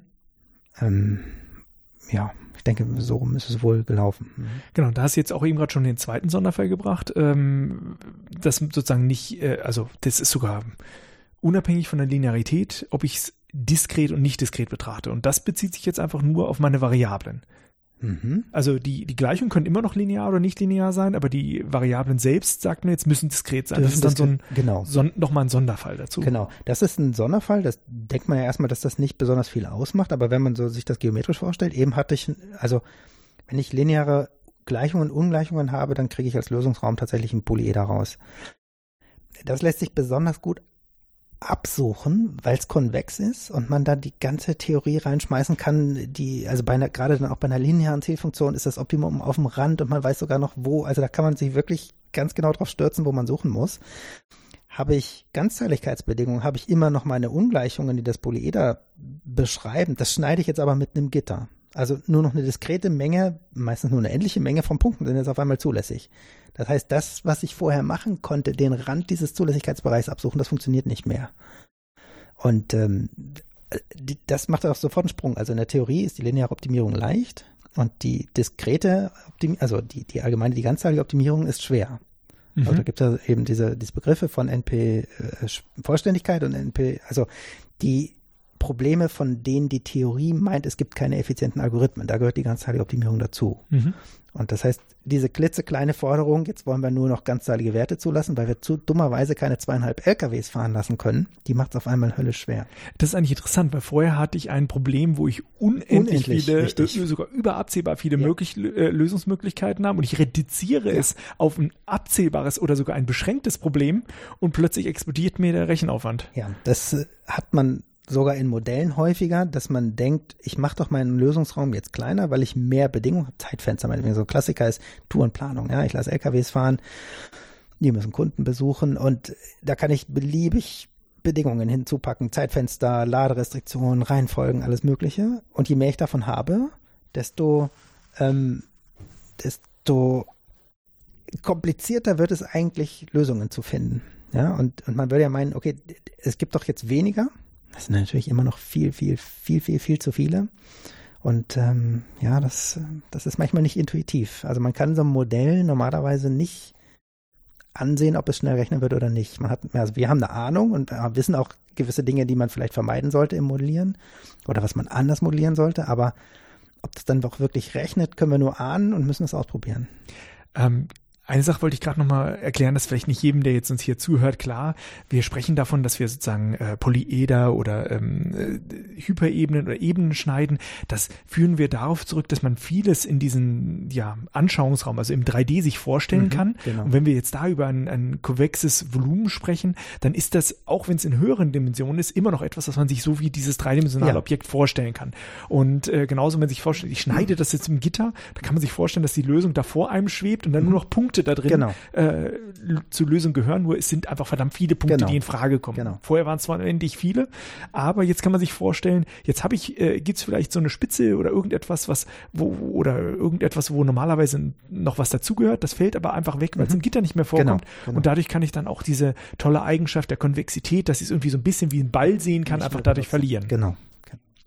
Und äh, dementsprechend ist, also das ist auch etwas, was äh, in der Mathematik typisch ist, wenn ich so ein Problem habe und ich will da irgendetwas drüber beschreiben und äh, ich weiß, im, mein Bereich ist konvex, dann habe ich dort von vornherein schon mal viel mehr mathematische Möglichkeiten, genau. Mhm. äh, weil ich weiß, äh, wenn ich zwei Lösungen habe, dann kann ich immer eine Gerade dazwischen ziehen, äh, also eine Strecke dazwischen ziehen und alle dazwischen gehören auch dazu. Und wenn ich diese Eigenschaft verliere, also ich plötzlich nicht mehr die beiden verbinden kann und damit in Zusammenhang binden kann, da wird mein Problem gleich unangenehm. Also genau. nicht so, so unangenehm wie zwischen diskret und nicht diskret, weil lokal kann es ja immer noch ganz nett funktionieren. Äh, aber ähm, Konvexität zu haben ist ähm, unangenehm und ich, es war mir gar nicht bewusst, dass meine Konvexität schon allein mit Diskretisierung auch verliert. Genau. Also das ist äh, auch nochmal eine ganz interessante Eigenschaft. Und dazu könnte jetzt noch kommen zu dieser Ganzheitlichkeitsforderung, dass auch noch die Bedingungen, zum einen nicht linear sein könnten, aber die könnten auch noch nicht konvex sein. Das heißt, auch der ausgeschnitten, also sagen wir mal, die Gitterpunkte, die noch überbleiben, wenn man da versucht, ähm, so, ein, so, eine Approximation drum zu legen, die würde man ja am liebsten konvex haben, weil, weil wie gesagt, die konvexe Optimierung ist relativ gut im Griff. Aber ähm, auch die Lösungsräume, die man da bekommt, die sind das eben manchmal nicht. Also die sind eben nicht konvex. Und es gibt Leute, die sagen, da unterscheidet sich dann halt wirklich, ob ein Problem irgendwie noch in den Griff zu bekommen ist oder nicht, mhm. ob der Lösungsraum konvex ist oder nicht. Ah, also gar nicht unbedingt, ob wir, ob wir linear oder nicht linear sind, weil man auch letzten Endes wird in der Lösungstechnologie, sozusagen in den Algorithmen, wird auch die nichtlineare Optimierung und auch die ganzzahlige Optimierung ganz am Ende wieder auf die lineare zurückgeführt. Ja, da mhm. werden ganz viele Teilprobleme gelöst, die sind aber alle linear und das haben wir super im Griff. Ah. Und das ist eben in der konvexen Optimierung äh, oder in der nicht konvexen Optimierung weil man eben halt die konvexe kann, weil man sie auf die lineare zurückführen kann. So im Wesentlichen versucht man dann konvex zu approximieren. Und das kann aber beliebig schlecht sein. Und da kommen dann, glaube ich, so die wirklich schwierigen Sachen rein. Da sind wir ganz weit weg von in unserer Forschung, Gott sei Dank. Ja, jetzt wird es so erzählt, kommt mir auch sofort so, ja. eine, so eine Art Schmetterlingseffekt ja. in, in, in, den Kopf. Wenn man sich jetzt so ein Gebiet vorstellt, ich habe sozusagen ein ganz schönes Gebiet, nur da geht ein Schlauch raus, der ganz weit nach hinten geht über eine riesige Kurve und jetzt äh, malt man sich da auf eine Landkarte, wo es halt um Berge und Täler gibt und ich suche halt den höchsten Punkt. Und dann verändert sich die Landschaft ein ganz klein bisschen, dass diese eine Ecke, die über einen riesigen Bogen erst zu erreichen ist, durch ein tiefes Tal, genau. plötzlich den Berg dann doch erreicht, der höher ist als alles andere, dann müsste ich erst durch ein ganz tiefes Tal durchwandern. Drumherum ist alles verbotenes Land, genau. um diese, diese Spitze zu erreichen. Und das ist natürlich dann mathematisch ganz schlecht zu erreichen. Genau, so ist es. Und algorithmisch eben dann auch ähm, schwer in den Griff zu bekommen. Ne? Also die, die Mathematik ist ja dann immer noch das eine. Also auch gerade wenn wir über diese diskreten Sachen reden, dann also gerade wenn wir nur, sagen wir mal, wie häufig nur endlich viele Möglichkeiten haben, dann sagt der reine Mathematiker, ähm, das Minimum oder Maximum über einer endlichen Menge, das ist ja trivial. Also, das ist ja da ja, und ja. fertig, nächste Aufgabe. So, und, und warum das überhaupt, sagen wir mal, eine spannende Mathematik ist, ist, weil wir dann sagen, okay, wir wollen es jetzt aber berechnen. Ja, und den Algorithmus hinzuschreiben auf Papier ist dann nochmal was ganz anderes, als den dann zu implementieren. Okay, das, das ist dann halt in der Programmiersprache, Datenstrukturen, alles Mögliche. Aber irgendwo dazwischen drin müssen wir mal was ausnutzen, dass das jetzt auch noch fertig wird in endlicher Zeit, weil wir haben halt nur bis Mitternacht oder so und wollen dann eine Lösung haben und nicht fünf Jahre darauf warten. Und an der Stelle geht dann eben tatsächlich noch Forschung ins Land, wo man sagen muss, ähm, ja, hier muss, hier muss echt was Neues noch entstehen. Ja, das ist äh, eine andere Unterscheidung, die ich mir auch noch notiert habe, ist, äh, ja, wie viele Daten gucke ich mir eigentlich an? Weil wenn ich ein kleines Problem habe, äh, da kann ich dann alles auch noch ausprobieren. Aber sobald ich halt äh, riesengroße Datenmengen habe, ähm, ja, alle Züge, die so in Deutschland Umgebung fahren, da komme ich dann natürlich ein ganz anderes Problem ein und muss auch mal, ja, wie es so schön heißt, fünf gerade sein lassen, um mhm. überhaupt zu einer Lösung zu kommen. Ja, das kann man durchaus machen. Da gibt es verschiedene, auch so sagen wir mal erstmal typische Herangehensweisen ich kann aggregieren. Ja? Also muss ich zum Beispiel bei dem Wahlkreisproblem, muss ich wirklich jede kleinste Verwaltungseinheit betrachten oder kann ich nicht schon vorher gruppieren? Also das ist auch eine, eine Sache, die im Moment so aus anderen Richtungen rüberschwappt, so Clustering-Geschichten. Erstmal gemeinsame Entscheidungen zusammen entscheiden, bevor ich die dann im Detail angucke. Also es gibt so, sagen wir mal, klassische Strategien, wie ich so ein Problem reduzieren oder doch erstmal ja genau die Daten reduzieren kann, um mein Modell letzten Endes rechenbar zu bekommen. Mhm. Ähm, und dann, dann ist halt die Frage, ja, was will ich eigentlich? Bin ich da mit der Approximation zufrieden? Natürlich verschenke ich da was, aber ich kann äh, sagen, ich kann es ja in fünf Minuten berechnen. Ich krieg über die Schranken, die ich habe, eine, eine Qualitätsgarantie, wie weit wir vom tatsächlichen Optimum weg sind. Ich kann es ja nicht sagen, wo es liegt, aber ich weiß, mehr als fünf Prozent sind es nicht. Das ist was, was wir immer in unseren Verfahren mitbekommen. Und wenn jetzt mein Entscheider sagt, ja, das reicht mir hin, dann sind alle erstmal zufrieden. In der Theorie kann man dann ja immer noch sagen, hätten wir nur genügend Zeit, dann könnten wir uns immer noch darum kümmern wollen, also dann sozusagen die, die wahre Wahrheit rauszubekommen. Aber äh, wie gesagt, das sind immer zwei Seiten der Medaille. Womit sind wir als Akademiker, womit ist der Praktiker zufrieden?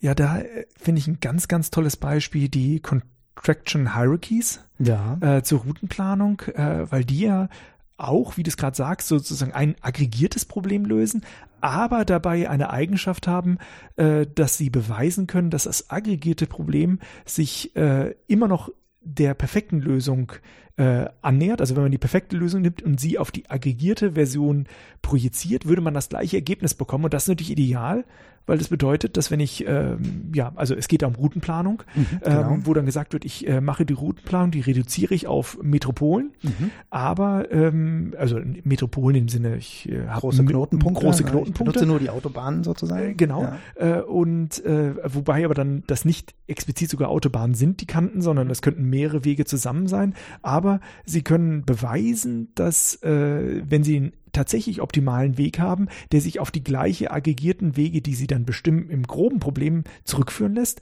und äh, sie damit das grobe Problem lösen können, schnell lösen können und es herunterprojizieren genau. können. Das ist natürlich ein ein wunderschöner Fall, wo dann Theorie und Praxis sozusagen zusammenfallen. Das wünschen wir uns ja immer, das haben wir halt so selten. Aber ähm, wenn du das äh, genauer haben möchtest, sind wir natürlich genau in der richtigen Stadt, weil das kommt ja hier aus Karlsruhe. Am KIT sitzen ja genau die Wissenschaftler, die diese Hierarchies erfunden haben. Ja, und das äh, ist ein, wirklich fantastisch, dass man da wirklich ein, das globale Problem lösen kann, grob lösen kann und dann mit viel kleineren, kleineren Problemen äh, weiterrechnen kann und dann die perfekte Lösung sogar herauskommt, wenn sie einen noch interessiert. Genau. Ja, das Spannende wird natürlich dann, äh, wenn man sich überlegt, was macht man, wenn sich das Problem wiederum leicht ändern kann. Also das hatten wir ja vorhin schon angesprochen. Probleme können entweder deterministisch sein, also schon festgelegt sein, oder sie können variieren.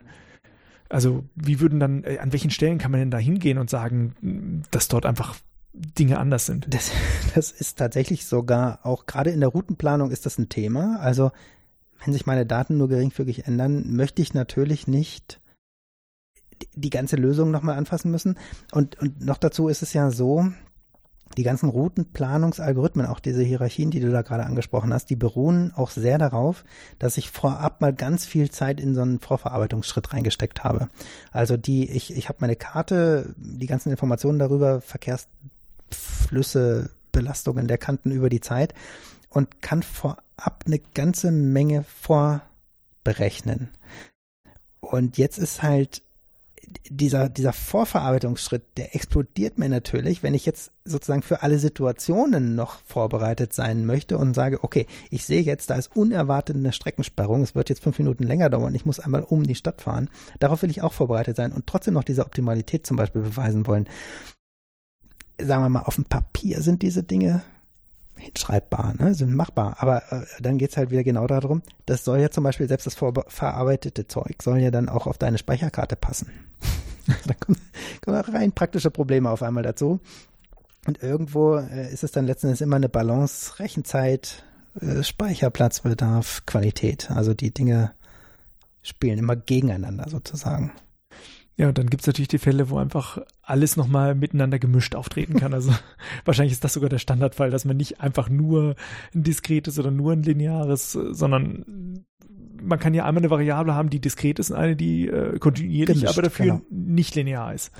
Ähm, das gibt es bei uns auch relativ häufig, zum Beispiel Entscheidungen zu treffen und über Geschwindigkeiten oder Füllstände oder sowas was auszusagen. Ähm, das ist noch relativ gut in den Griff zu bekommen. Ich, wie gesagt, ich glaube, die Unangenehmlichkeiten, die kommen, wenn es nicht linear wird und so weiter. Also wir mit unseren Problemen, mit denen wir uns rumschlagen, sind wir fast immer linear. Also dieser Ausflug in die Energie mit den Nichtlinearen, das war eigentlich mal einer der seltenen, die, einer der seltenen Ausnahmen. Weil eigentlich die meisten Entscheidungsprobleme, die uns Spaß machen und die wir so sehen, die lassen sich linear beschreiben. Würde man ja nicht erwarten, aber dadurch, dass uns diese, ähm, die Diskretheit der Variablen so eine Modellierungsmacht gibt, kriegen wir eigentlich alles, was für uns spannend ist, damit hin. Produktion, Logistik, Politik hat man schon angesprochen. Also bevor wir jetzt mal reingehen, wie man eigentlich so aus der Mathematik her so Optimierungsprobleme löst, muss ich dann doch noch mal zu einem zu dem zu der Mutter der Optimierungsprobleme äh, der Routenprobleme kommen ja. und zwar dem Traveling Salesman.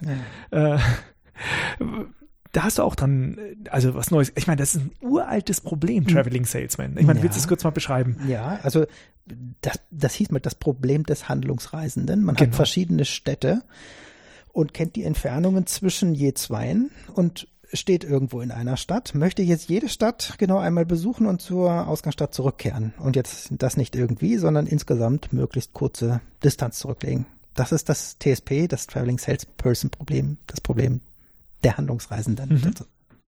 Genau, und das ist ein Klassiker, weil man eigentlich die ganze, also alles, was man so in der diskreten Optimierung macht, kann man daran gut erklären. Also alle, alle Algorithmen, Approximationsverfahren, exakte Verfahren, alle möglichen ähm, Theorien lassen sich da wunderschön dran machen. Und deshalb ist das, ist das wirklich gut beackert. Und es ist auch so, dass das, was, was uns heute hilft, die ganzzahligen, also ganz allgemeine, ganzzahlige Programme, diese, unsere Modelle zu lösen, das geht im Wesentlichen auf Ideen zurück, die an diesem TSP auch entstanden sind. Und zwar vor 60 Jahren oder so. Also sehr spannendes Problem, in der Theorie, man könnte jetzt sagen, meine Güte, was interessiert es mich denn jetzt, ob ich eine Person habe und stick die durch zehn Städte im Land? Das macht doch kein Mensch. Also dieses Problem hat doch niemand. Das stimmt aber nicht, denn eigentlich hat jeder dieses Problem, der an Reihenfolgen denkt. Denn eigentlich, das ist, was habe ich denn? Ich habe klar zehn Städte, das könnten auch zehn Karosserien sein, das könnten auch zehn Schnipsel aus einer DNA sein. Und ich möchte die jetzt in eine gewisse Reihenfolge bringen. Was ich für je zwei weiß, ist eine Art Distanz. Ja, also meinetwegen, um wie viel überlappen sich die beiden Genschnipsel? Oder wie viel Farbe muss ich wechseln, wenn ich von der einen Karosserie auf die andere will? Oder wie viele Kilometer sind es von Hamburg nach München? Ist immer dasselbe dasselbe abstrakte Konstrukt sozusagen und ich frage nach, in welcher Reihenfolge soll ich die Städte besuchen? In welcher Reihenfolge werden sich die Genschnipsel aneinander sequenzieren, sodass am Ende hoffentlich möglichst viel Überlapp war, sodass ich das Genom sequenziert habe? Das ist immer, immer die Frage nach einer Reihenfolge. Und Reihenfolgen, die fragen wir uns wirklich häufig. Ich bin ganz erstaunt, dass das Problem natürlich eigentlich mathematisch so alt ist. Ja. Aber da immer noch neue Erkenntnisse gefunden werden. Und ich meine, dass es Anwendung hat, ist für mich gar keine Frage. Jedes Mal, wenn ich einkaufen gehe, ich will wieder zurückkommen, aber fahre ich zuerst zu dem einen, zu dem ja. anderen, zum jenem Laden und dann habe ich schon meinen Plan im Kopf gewählt und dann höre ich so, äh, du sollst aber bitte noch was fürs Eis verholen, das holst du bitte im Schluss, damit es äh, genau. nicht noch schmilzt. Ja, dann kann ich den ganzen Plan wieder umwerfen und nochmal wieder anders fahren. Aber das sind dann nur drei oder vier Punkte, keine 20. Äh, das ist natürlich immer ein ganz anderer Punkt. Dann lass uns mal reingehen, so ein bisschen mal reingucken in die Lösungstheorie. Wenn ich erstmal abstrakt ein Optimierungsproblem habe, wie kann man mathematisch, mathematisch überhaupt herangehen, dort eine Lösung zu finden? Wenn ich jetzt noch nicht voraussetze, dass es gleich linear ist. Mhm. Ähm, ich glaube, das erste, was man tut, ist, man versucht zu charakterisieren, wie Lösungen, also wie optimale Lösungen aussehen. Welche Eigenschaften müssen die erfüllen? Also ja, weiß nicht, vielleicht können wir nachher mal mit Beispielen arbeiten, aber das ist das Erste, was ich machen würde. Und dann kann ich, also ich, ich kann ja von einer zulässigen Lösung sprechen, also eine Belegung meiner Variablen, die alle meine Be Bedingungen erfüllen. Ob das jetzt wirklich Variablen sind oder irgendwelche anderen Konstrukte, das, aber das, das Prinzip ist immer dasselbe, das ist eine zulässige Lösung. Unter all denen suche ich eine, die die Zielfunktion maximiert oder minimiert. So, jetzt versuche ich zu charakterisieren, da gibt es ja auch so Klassiker aus der Analysis, die, die es da gibt, aber eben auch andere Optimalitätskriterien, die mir sagen, so muss eine optimale Lösung aussehen. Und dann versuche ich einen Algorithmus mir herzunehmen, der im Wesentlichen eine, ja, auf dieses Optimalitätskriterium hinarbeitet. Der sagt, okay, ist es am Anfang erfüllt? Äh, offen, meistens nicht. Und welchen Schritt kann ich denn jetzt unternehmen, um meinem Kriterium näher zu kommen? Das ist so eine klassische Vorgehensweise, wenn ich einen neuen Optimierungsalgorithmus entwerfe. Das Problem, was ich natürlich dabei habe, ich möchte einen Schritt in eine bestimmte Richtung gehen, dass ich typischerweise, ja, das Ziel funktional, also setzen wir jetzt mal voraus, es ist alles differenzierbar, ähm, um überhaupt mal Analyse zu betreiben. bisschen, Weil wenn es ja. nicht differenzierbar ist, habe ich damit Ableitung ein Problem. Ähm, aber ich habe quasi eine Zielfunktion, da kann ich mir ja schon sehr gut eine Richtung überlegen. Mhm. Äh, ich will einen Berg äh, hinauf oder mhm. hinunter, mhm. da kann ich eine Ableitung berechnen. Was ich aber da erstmal nicht drin habe, sind zum Beispiel die Restriktionen. Das sind ja Ungleichungen. Wie leite ich die denn ab und wie bringe ich die in meine Funktion hinein? Ja, kommt auch wieder darauf an, ob wir sowas Kontinuierliches machen mhm. oder, mhm. oder diskret. Ich würde sagen, da sind die Welten schon sehr verschieden. Im Kontinuierlichen gibt es natürlich so ganz, ganz klassische, ähm, also zum Beispiel äh, Herr Lagrange wusste dazu etwas zu sagen, wenn mich nicht alles täuscht, dass, dass man eben, sagen wir mal, Optimierungsprobleme, die restringiert sind, ja, das eine klassische Herangehensweise, die, die er auch gemacht hat, ist, wenn uns Dinge zu schwer werden, lassen wir sie weg. Wir gucken uns Relaxationen an. Äh, das, das ist ein Thema, das werden wir nachher wahrscheinlich nochmal wiedersehen. So ist das zum Beispiel bei der Optimierung einer Funktion unter beliebigen Nebenbedingungen auch. Ich lasse die Nebenbedingungen erstmal weg. Denn das bedeutet natürlich, die könnten verletzt werden. Ist klar. So, was tue ich? Ich versuche die Verletzung zu bestrafen, indem ich quasi die Verletzung der Ungleichung, das nehmen wir mal an, das sind Ungleichungen oder der Gleichung, ich bin nicht auf der Gleichung, die bestrafe ich, indem ich sage, ich liege nicht genau da, wo ich sein sollte, nicht auf der richtigen Seite und tue das jetzt aber in die Zielfunktion und sage, ich habe jetzt hier so einen Multiplikator, so einen Bestrafungswert, der sagt, diese Zielfunktion oder diese Nebenbedingung ist mir gerade so viel wert und die ist jetzt verletzt. Und die zieht jetzt meinem Optimierungsziel entgegen.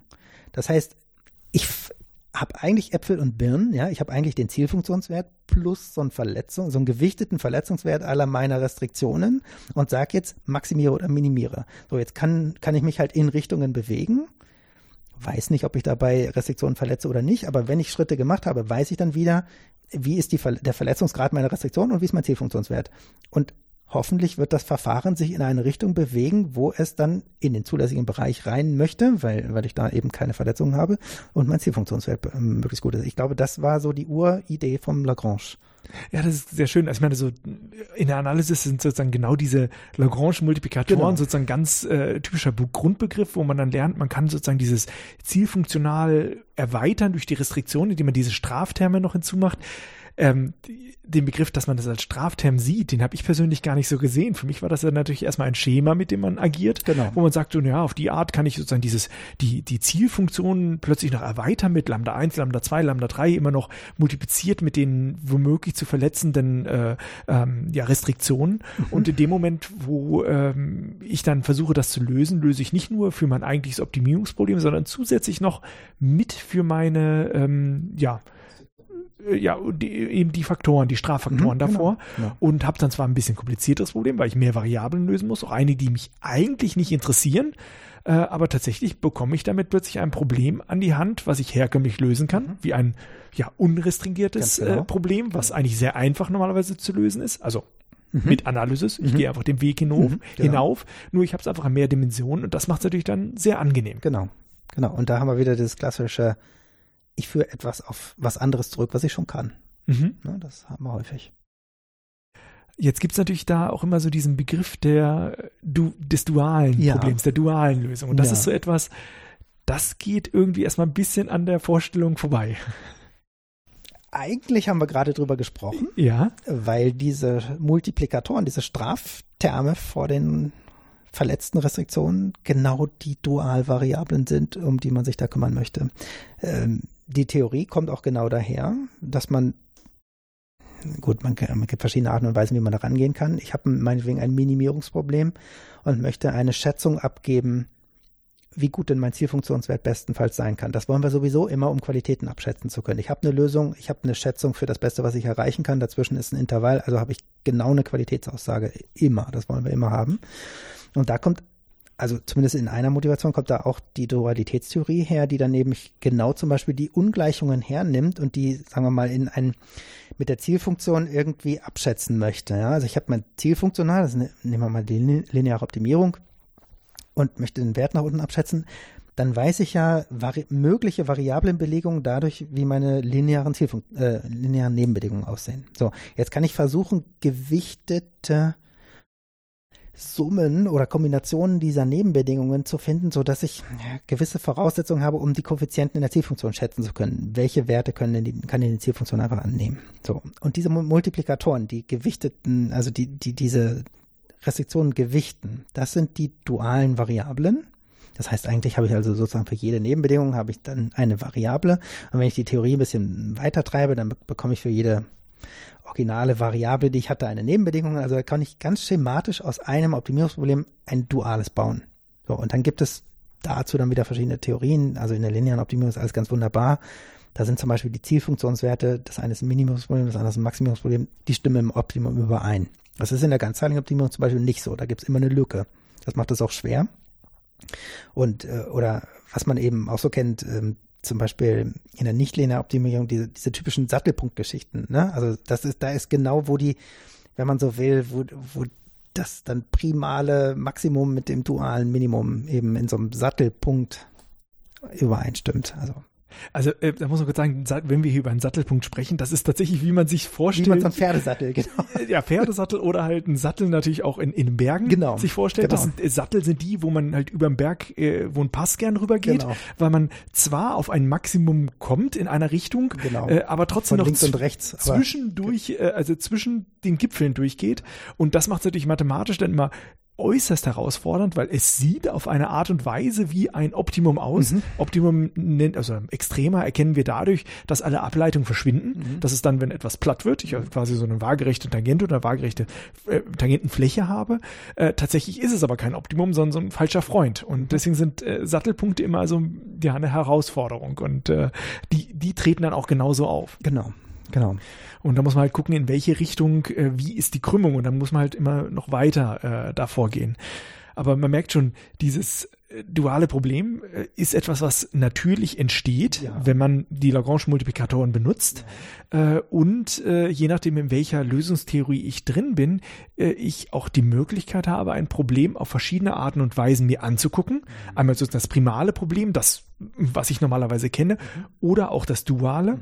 Und äh, soweit die beiden natürlich einen gewissen Zusammenhang zueinander haben, er erringe ich dadurch einen Vorteil, dass ich mir aussuchen kann, welche Probleme ich löse und äh, natürlich womöglich den einen oder anderen Schritt effizienter umsetzen kann. Ja, das hat, ähm, wenn wir mal kurz, kurz bei der linearen Optimierung bleiben, kann ich sowohl das Primale als auch das Duale lösen. Ich werde immer denselben Zielfunktionswert herausbekommen und ich kann auch mit den Algorithmen, die man da verwendet, immer die eine Lösung in die andere überführen. Also eigentlich bekomme ich immer beide Lösungen sogar.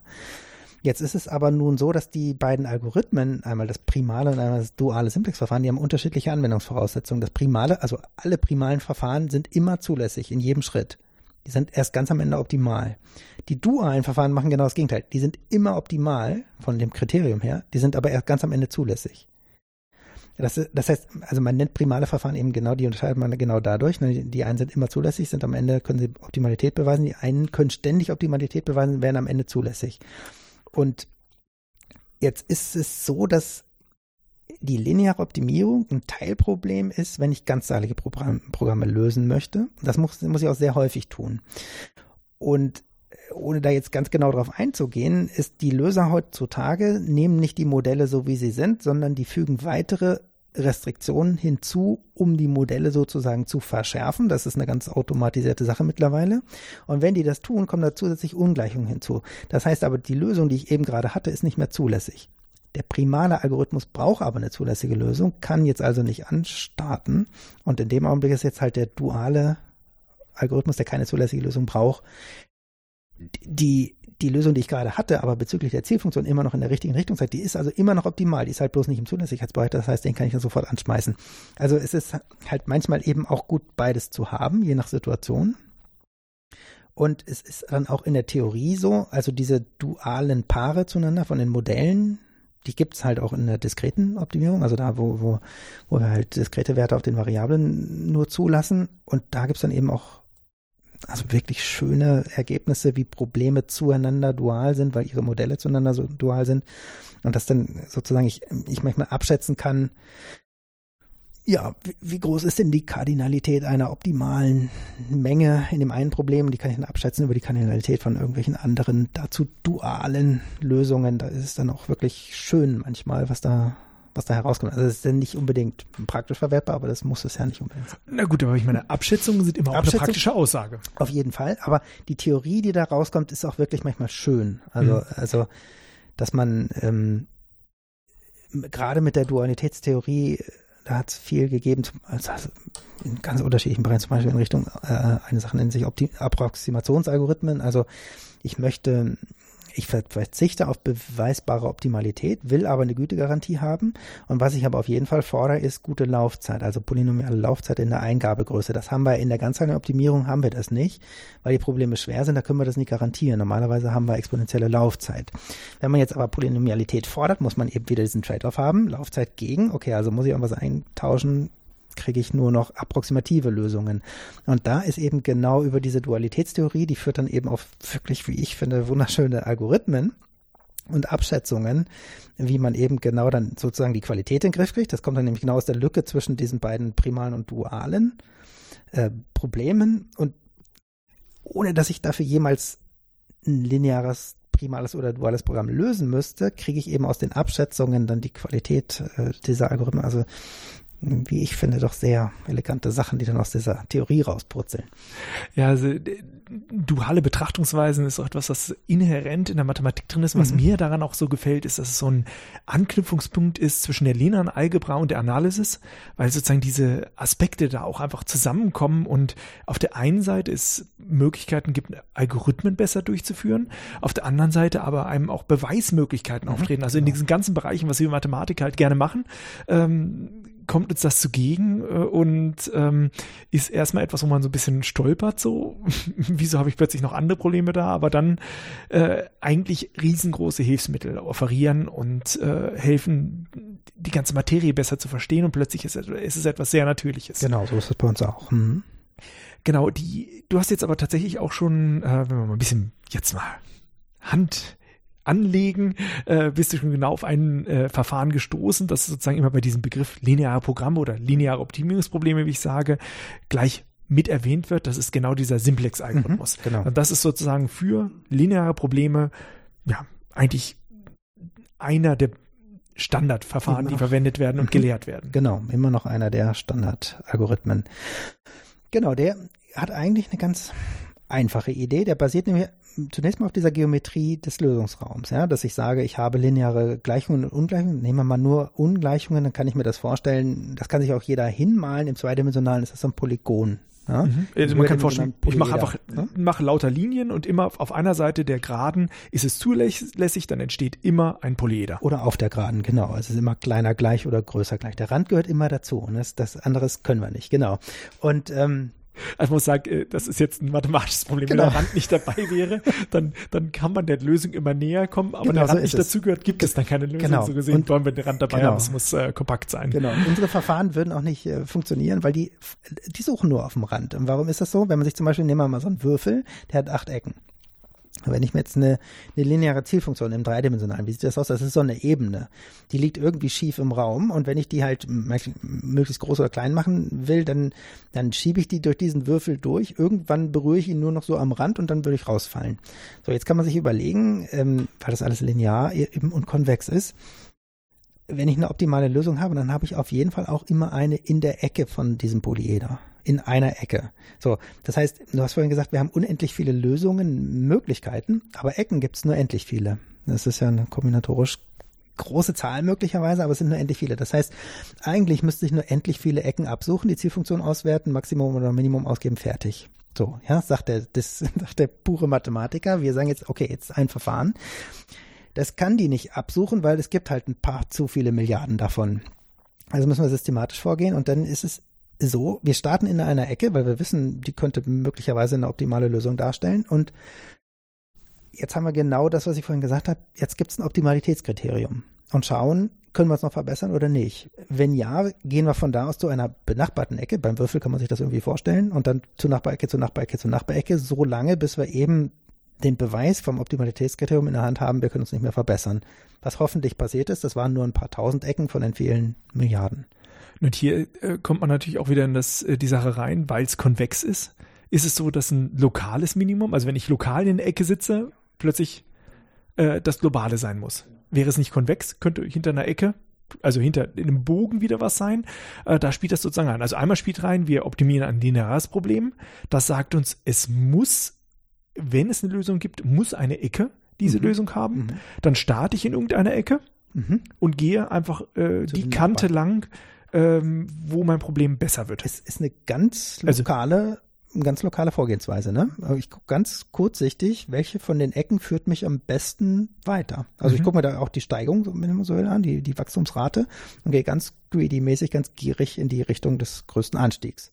Und da laufe ich immer auf den Kanten lang. Das heißt, in jedem Punkt habe ich nur so und so viele Kanten, die weggehen. Und das heißt immer schön, so die Kanten, an denen ich langläufe, das sind dann die aktiven Restriktionen. Mhm, und genau. nur die muss ich dann immer berücksichtigen bei den genau. folgenden. Und dann nehme ich vielleicht noch eine hinzu oder nicht. Genau. Und bei Würfel kann man sich das so vorstellen, wenn ich in einer Ecke bin, dann sind da drei Restriktionen aktiv. Und wenn ich von einer Ecke weggehe, entlang einer Kante bleiben zwei Restriktionen aktiv. Eine verlasse ich. Und wenn ich an einer anderen Seite der Kante sozusagen ankomme, da wird eine weitere Bedingung aktiv. Das heißt, das Simplex-Verfahren tut genau das. Es tauscht immer eine aktive Bedingung gegen eine andere aus, alle anderen bleiben aktiv. Das ist auch das ist auch dann, was sozusagen die, die, die Theorie ausmacht, also wie diese Eckpunktlösungen aussehen. Und du hast vorhin, bevor wir, bevor wir hier angefangen haben, hast, du, hast du gesagt, das Simplex-Verfahren ist so ähnlich wie der Gauss-Algorithmus. Und das, das ist auch genau das, was da passiert. Dieser Austauschschritt von, ich tausche eine Aktive gegen eine andere Aktive, das ist im Grunde genommen nur äh, sozusagen äh, die, die Gauss-Algorithmus-Operation unter einer Zusatzbedingung, dass ich nämlich nicht über die, die Restriktion hinauslaufen darf. Und das kann ich gut messen an den variablen Werten, dass ich das, dass mir das nicht passieren kann. Es gibt also so ein, zwei Zusatzregeln beim Gauss-Algorithmus, das ist eigentlich schon das. Mhm. Also das Gauss-Verfahren benutzt man, um lineare Gleichungssysteme genau. zu lösen und wenn man halt, äh, ja, höhere Mathematik studiert, muss man sehr viele lineare Gleichungssysteme genau. lösen. Zwar macht das später der Computer für einen, mhm. aber das ist so das Handwerkzeug. Und genau. da ist der Gauss-Algorithmus quasi, also der ist nicht optimal, wie man nachher was auf dem Computer rechnet, mhm. aber fürs Handrechnen ist er einfach sehr praktisch und gleichzeitig auch immer etwas, womit man was beweisen kann, ähm, weil man einfach da merkt, wie es funktioniert. Ich meine, wir müssen uns nicht darüber unterhalten, dass es anders macht, aber äh, viele bekommen auch den Simplex-Algorithmus äh, erklärt und halt auch genauso gezeigt. Mhm. Wenn man einmal den Gauss verstanden hat, ein paar Zusatzregeln, mhm, dann genau. kann man den Simplex-Algorithmus auch per Hand ausrechnen, auch wenn es halt vier, fünf Dimensionen sind, das kann man noch rechnen. Mhm. Aber typischerweise sind es dann äh, bei realen Problemen ein paar mehr. Ja, Hunderttausende schnell. Mhm. Genau, aber trotzdem ähm, äh, der Simplex-Algorithmus, der hat sich bewährt, äh, auch jetzt noch als einer, der sehr schnell ist. Mhm. Ähm, aber man kann nicht beweisen, dass er polynomial schnell lösbar ist. Noch nicht. es gibt eine ganze Reihe Versuche, ähm, genau das zu tun, ja, also dass, dass er polynomiale Laufzeit hat, also die Anzahl der Schritte, die er tut und die, der Aufwand pro Schritt, dass die eben durch ein Polynom beschränkt ist in der Eingabegröße, was hier Anzahl Variablen, Anzahl Bedingungen wäre. Ähm, in der Praxis stellt man fest, das ist sogar ein extrem kleines Polynom, also wirklich linear in der Anzahl der Zeilen oder so. Ähm, die Schritte, die man machen muss, um zum Optimum zu kommen. Also in der Praxis ist der wahnsinnig schnell. Mhm. In der Theorie hat man keine Regel, die das garantieren könnte. Und wenn man es hätte, hätte man sicherlich eine Professur in Stanford oder sowas gewonnen. Äh, ganz einfach, weil das, weil das ein unglaublicher Knaller wäre, wenn man das hätte. Ähm, und da sprichst du eigentlich so ein Dilemma dieser Komplexitätstheorie an, dass wir hier nicht wissen, ob es ein leichtes, also wir wissen ja, die lineare Optimierung ist ein leichtes Problem. Es gibt polynomiale Alternativen. Ne? Also äh, man muss nicht den Simplex-Verfahren, das Simplex-Verfahren verwenden. Also ich glaube, das ist die hm. innere, innere, Punkteverfahren. Innere Punkte haben nicht so getaugt, genau, die sind zwar aber in der Theorie sind, toll. Die sind aber dann schneller. die sind in der Theorie toll, schneller. in der Praxis sind sie ganz fürchterlich und es gibt aber noch noch etwas, also äh, das nennt sich Barrier-Methode. Die es sind ist im Wesentlichen auch eine innere Punkte-Methode. Ähm, ähm, und die sind tatsächlich auch kompetitiv mit dem Simplex-Verfahren. Also in jedem kommerziellen Code sind diese drei verbaut, der primale Simplex-Algorithmus, der duale Simplex-Algorithmus und diese Barrier-Algorithmen. Und wer gewinnen wird auf einem konkreten Linearprogramm, ist auch von vornherein nicht klar. Was macht man heutzutage? Ich habe mehr als einen Kern, ich lasse die parallel laufen. Der Sieger mhm. gewinnt und streicht die Lorbeeren ein. Genau. Ja, das ist interessant. Ja, äh, aber ich meine jetzt, äh, das Problem ist, äh, tritt dann besonders auf, wenn man auf hohen Dimensionen arbeitet. Und also wenn sehr, sehr viele Restriktionen, mhm. Variablen da sind, mhm. selbst wenn man linear arbeitet. Ähm, und die Unterscheidung, äh, wie man dann vorgeht, ist quasi, ähm, welche Kante ich langlaufe. Das äh, verstehe ich das richtig.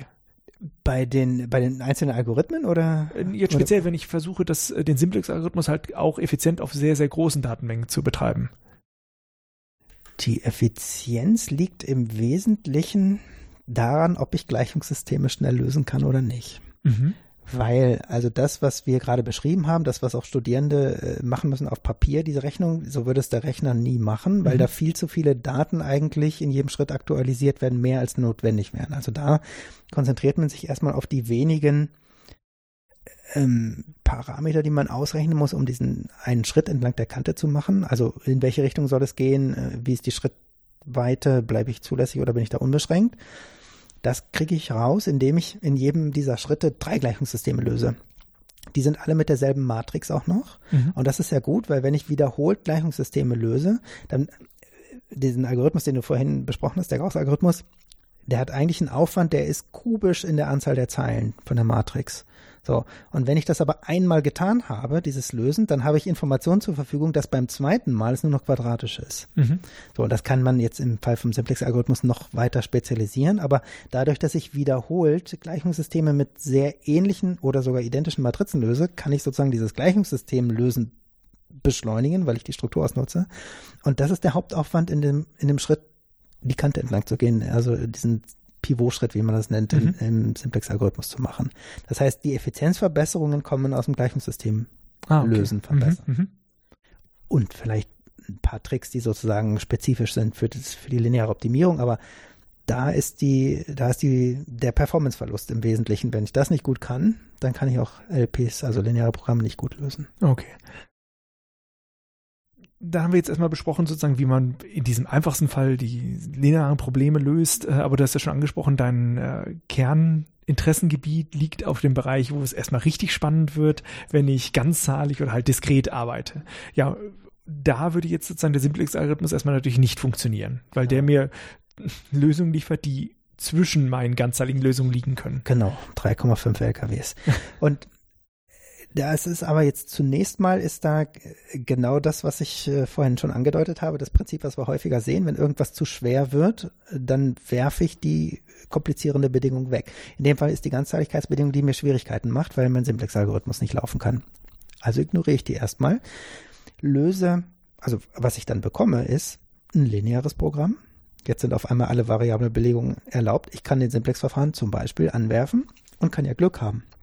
Vielleicht ist ja die Lösung, die ich bekomme, ganz zahlig, dann bin ich fertig. Das ist so der Traum. Das passiert natürlich nicht. Aber das mache ich immer als allererstes.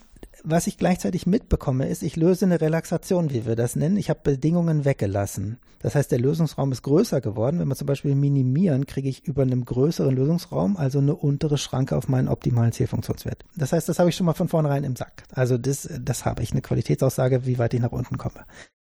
So, jetzt ist die Lösung nicht ganz heilig. Jetzt kann ich mir die einzelnen Komponenten, die einzelnen Variablen angucken und sagen, okay, ich habe jetzt eine Variable, die ist auf 0,6, sollte aber 0 oder 1 sein. Das heißt, ich kann aus dem einen Problem zwei machen und weitere Bedingungen an diese eine Variable stellen. Du sollst höchstens Wert 0 haben oder mindestens Wert 1. Also so eine, so eine Disjunktion. Also ich, ich teile den Lösungsraum in zwei Teilbereiche auf, wo ich weiß, zwischen diesen beiden Variablenbelegungen kann der Wert der Variable nicht liegen. Also ne, wenn ich bei 3,5 liege, dann sage ich, okay, höchstens 3 oder mindestens 4. Damit schließe ich keine ganzzahligen Lösungen aus, kriege aber zwei Probleme. Aber das funktioniert jetzt nur, wenn ich zum Beispiel eine lineare Zielfunktion habe. Ja, ja, das, also das, davon gehen wir immer erstmal aus. Mhm. Genau. Und ähm, das heißt, dieses fortwährende Aufteilen entlang dieser gebrochenen Variablenwerte, das gibt mir sozusagen exponentiell viele Teilprobleme. Ne? Das verdoppelt sich ja jedes Mal. Also aus 1 äh, macht 2, aus 2 macht 4. Das muss man dann wirklich mit allen machen. Man kann das nicht Stück für Stück machen. So würde man es erstmal machen. Was kann mir denn immer passieren jeweils in den Teilproblemen? Es könnte sein, dass ich zu viel gewollt habe. Ich sage, ich muss kleiner gleich 5 sein und an anderer Variablenstelle größer gleich 4. Und das kann aber möglicherweise beides nicht erfüllbar sein. Also ich kann unzulässige Teilprobleme bekommen. Da muss ich nicht weiter gucken. Es könnte mir passieren, dass ich durch einen Zufall ganzzahlig bin. Da muss ich auch nicht weiter gucken. Dann habe ich schon mal eine ganzzahlige Lösung. Es könnte sein, dass ich woanders in, in, in den anderen Teilproblemen, die sich da so ergeben, eine bessere Lösung finde, aber die eine, die ich habe, hebe ich erstmal auf, muss aber da auch nicht weiter verzweigen. Und das meiste, was mir passieren wird, ist, Variablenwerte werden gebrochen sein und ich muss weiter verzweigen. So, das heißt, würden wir das weiter spinnen müssen, würden wir nicht fertig werden mit diesem Algorithmus, weil, der, weil dieses, dieses Schema einfach explodiert. So, es muss also irgendwo eine schlaue Möglichkeit geben, diese Suche zu begrenzen und die kommt jetzt durch die Schranken in, also wir nennen das, was da entsteht, ist ein Baum. Warum? Also wir stellen uns das vor, ich habe dieses eine Problem, das teile ich in zwei auf, dann teile ich die zwei wieder in zwei auf und so weiter. Es entsteht so eine baumartige Struktur. Das heißt, wir reden hier auch von diesem Baum, der da entsteht und in jedem Knoten, also in jedem Teilproblem, ähm, lösen wir zunächst mal immer das lineare Programm, was wir da haben, also das ursprüngliche mit all diesen Verzweigungsbedingungen. Das heißt, ich kriege aus diesem Wert eine Schätzung, was das Beste ist, was in diesem Teilproblem an Zielfunktionswert noch möglich ist. Wenn ich schon an anderer Stelle was Besseres habe, bedeutet das, ich muss nicht mehr weiter verzweigen. Ich muss da nicht mehr weiter suchen, weil meine Schätzung bereits sagt, das Beste, was ich bekommen kann, ist schon schlechter als das Beste, was ich schon habe.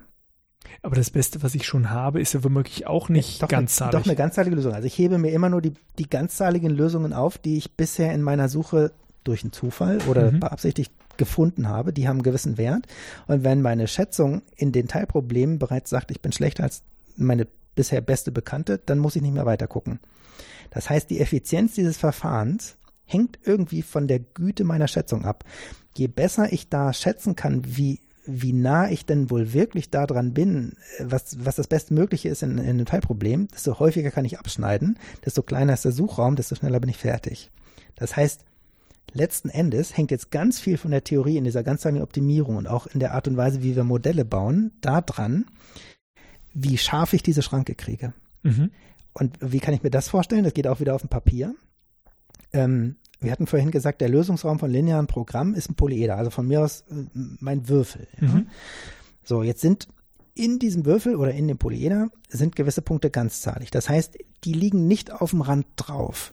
Meine Relaxation ist also im Zweifel, je nachdem, wie ich mir das so male, vielleicht sehr weit weg von den ganzzahligen Punkten. Das heißt, die Schranke, meine Schätzung, ist eventuell ziemlich weit weg vom ganzzahligen Optimum. Kann ich das besser machen? Kann ich das schlechter machen? Also was, wie würde ich mir das vorstellen? Was ich mir zum Beispiel vorstellen kann, ist, ich nehme einfach die kleinste konvexe Menge sozusagen, die, die meine ganzzahligen Punkte enthält. Ich mache einfach so ein Gummiband da drum um alles. Und das ist ja auch also das müsste, muss man beweisen, aber auch das ist wieder eine lineare Beschreibung. Das ist auch ein Polyeder. Das nennen wir die ganzzahlige Hülle. Das heißt, es gibt ein lineares Programm, was mir genau die ganzzahligen Punkte beschreibt, über dem ich sozusagen ein lineares Programm lösen kann. In den Ecken sind jetzt auch so, in dieser, durch diese Konstruktion sind jetzt auch ganzzahlige Punkte. Das, das Simplex-Verfahren würde mir automatisch eine ganzzahlige Lösung liefern. Und das ist das jetzt, das, das ist das Frustrierende. Ich weiß aus der Theorie, es gibt sowas wie ein bestes Modell, was mir beschreiben würde, wie meine ganzzeitigen Lösungen zu finden wären, die auch leicht dann berechenbar wären. Das habe ich bloß nicht. Mhm. Ja, was ich habe, ist sozusagen diese etwas größere Beschreibung und wo jetzt die Kunst ist und auch in der, in der, in der Modellbildung von der ganzzeitigen Optimierung ist, man weiß sozusagen, welche Fehler man vermeiden muss, damit dieses Modell nicht so weit weg ist von den ganzzeitigen Punkten. Damit, also letzten Endes im, im Hinterkopf, damit der Algorithmus der das macht, was wir gerade beschrieben haben, mehr vom Suchraum abschneiden kann. Mhm. Das heißt effektiv, ich löse das Problem, gucke, wo ich halt nicht auf was ganzheitliches gekommen bin. Das ist so der Kandidat, wo ich sage, okay, es wird irgendwo zwischen diesen zwei Werten liegen, also prüfe ich den einen und den anderen, äh, sage einmal, ähm, ja, es soll kleiner als drei und einmal größer als vier sein, mhm. wenn ich bei 3,5 rauskomme, dass ich also erzwinge, dass genau. einer der beiden rauskommt und dann baue ich mir immer weiter den Baum auf ähm, und äh, äh, habe dann womöglich eine Restriktion reingemacht, die mir eine Lösung zu schlecht war, aber dann habe ich schon mal ein diskretes Problem gefunden. Aber ich könnte auch entscheiden, ähm, welche Bäume sind momentan die, wenn ich noch keine Lösung habe, die, die mir jetzt am erfolgsversprechendsten ja. erscheinen, weil ich noch die besten Abschätzungen kriege, bis ich mein erstes richtiges Richtig. Ergebnis habe, genau. wo ich vorher vielleicht eine Präferenz hatte, wo ich weitermache, dann kann ich wirklich Sachen abschneiden genau. und sage, pff, der bringt mir gar genau. nichts mehr. Genau weil ich selbst äh, kontinuierlich nicht mehr besser dran bin. Genau. So, so wie du das da gerade beschreibst, so ging das auch bis vor, sagen wir mal, 15 Jahren. Das also, war früher mal. Das war früher mal, weil, genauso wie du das sagst, ist, ähm, die Algorithmen früher haben eigentlich dieses Auffinden einer ganzseitigen Lösung, ja, weil du gerade gesagt hast, am Anfang habe ich einfach noch keine, ähm, dem, dem Zufall überlassen, dem Glück überlassen, mehr oder weniger. Und irgendwann hat man dann begriffen, also insbesondere auch, weil, weil die Anwendung sagt, ja, ich, ich bin an der Schranke, bin ich auch manchmal interessiert, aber eigentlich möchte ich gerne eine Lösung haben. Das ist doch das, was der Algorithmus schnell finden soll. Dass man eben gesagt hat, man kümmert sich tatsächlich mit verschiedenen Techniken darum, möglichst schnell nicht nur durch dieses Verzweigen Lösungen zu finden. Und dann hat man schnell eine und dann funktioniert dieses Abschneiden eben auch besser. Ach klar, ich meine, ich, äh, ich kann ja sofort eine Lösung angeben, sobald ich, äh, also ich meine, jedes ganzzahlige, jeder ganzzahlige Wert ist ja sofort eine Lösung, wenn ich, äh, wenn er zulässig ist. Wenn er zulässig ist. Nur halt und nicht unbedingt der beste. Genau. Und da steckt dann aber auch schon wieder die Krux drin. Allein das Auffinden einer zulässigen Lösung für so ein diskretes Optimierungsproblem kann wieder selber schwer sein. Im komplexitätstheoretischen Sinne. Das heißt, also, für, da, und da haben wir wieder genau das, was ich ganz am Anfang vorhin meinte. Wenn wir sehr viele Restriktionen haben, dann kann das Auffinden irgendeiner Variablenbelegung, die die alle erfüllen, kann sehr schwer sein. Und das heißt, ähm, dieses, also zum Beispiel, okay, alle Variablen auf 0,4, da runde ich einfach ab auf 0,9 runde ich einfach auf. Aber dieses Runden, das gibt überhaupt keine Garantie, dass mir das irgendwas Zulässiges liefert. Das heißt, ganz so einfach ist es nicht, aber es gibt schöne Sachen, wie man, wie man sich da trotzdem aus der Affäre ziehen kann. Also was jetzt gerade, was wir jetzt beschrieben haben, ist dann dieses Verfahren Branch and Cut. Branch and Bound ist das zuerst mal. Also ah, Branch, Branch ist das Verzweigen und das mhm. Bound ist das Abschneiden per Schranke. Achso, ich dachte jetzt, äh, also ich habe gelesen, es gibt einen Branch and Cut. Genau. Und deswegen dachte ich jetzt, das Abschneiden wäre genau, genau. das. Und heutzutage sagt man auch, das ist nicht der Branch and Bound Baum, sondern der Branch and Cut Baum. Also das ist ganz richtig gelesen. Und das Cut kommt jetzt noch daher, dass man eben zu den Modellen, so wie sie uns gegeben sind, noch versucht, zusätzliche Ungleichungen hinzuzufügen, eben um schärfer dass diese ganzzahlige Hülle, wie wir das nennen, also die, die ganz, die konvexe Hülle der ganzzahligen Punkte beschreiben zu können. Ähm, Warum heißt das jetzt Endcut? Weil wir erstmal, wir lösen immer das Linearprogramm, also die, diese Relaxation, da kommt eine eventuell gebrochene Lösung bei raus und die möchte ich aber ungültig machen durch das Hinzufügen einer weiteren mhm. Restriktion. Und das nennt man Abschneiden, da kommt das Endcut her. Mhm.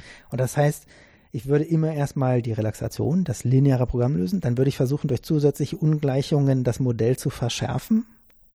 Dann habe ich eventuell immer noch gebrochene Lösungen und dann würde ich verzweigen.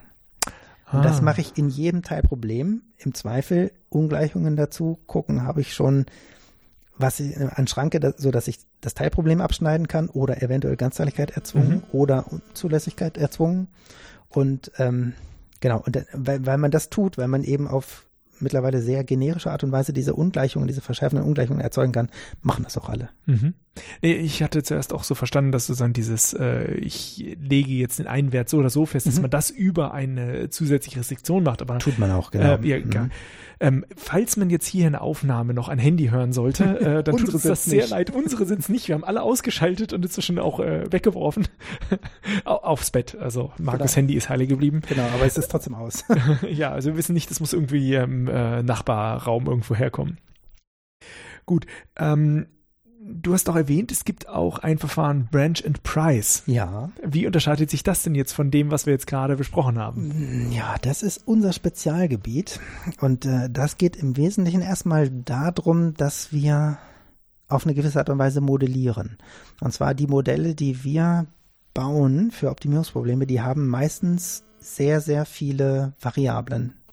Also man kann sich vorstellen, ähm, dass man viele Restriktionen hat in, in Optimierungsmodellen, ganz einfach, weil, weil sehr viele Leute gesagt haben, das wünsche ich mir auch noch. Und, und wir haben durch die Art und Weise, wie wir modellieren, sehr viele Variablen. So viele, dass wir die nicht alle abspeichern könnten. Also das sind dann, geht dann auch in die Quadrilliarden, keine Ahnung, also riesengroße mhm. Zahlen. Und das heißt, der Algorithmus zum Lösen des allein des linearen Programms hat nicht alle Variablen zur Verfügung. Die müssen also dynamisch dem Modell im Lösungsprozess hinzugefügt werden. Und das nennt man, man nennt das Spalten generieren. Also Variablen sind dann sozusagen Spalten in der Matrix. Also heißt das Spalten generieren, Column Generation, um das lineare Programm zu lösen. Man hat trotzdem, obwohl man in diesen Modellen dann, die dann am Ende entstanden sind, nicht alle Variablen dabei hat, hat man einen Optimalitätsbeweis, dass man die anderen auch nicht braucht. So, und wenn man das in jedem Teilproblem des Branch- and Bound-Baums, also in jedem Knoten tut, das lineare Programm mit dieser Variablen-Generierungstechnik zu lösen, das Variablen hinzufügen, das nennt man auch das Pricen, da kommt das Branch and Price her.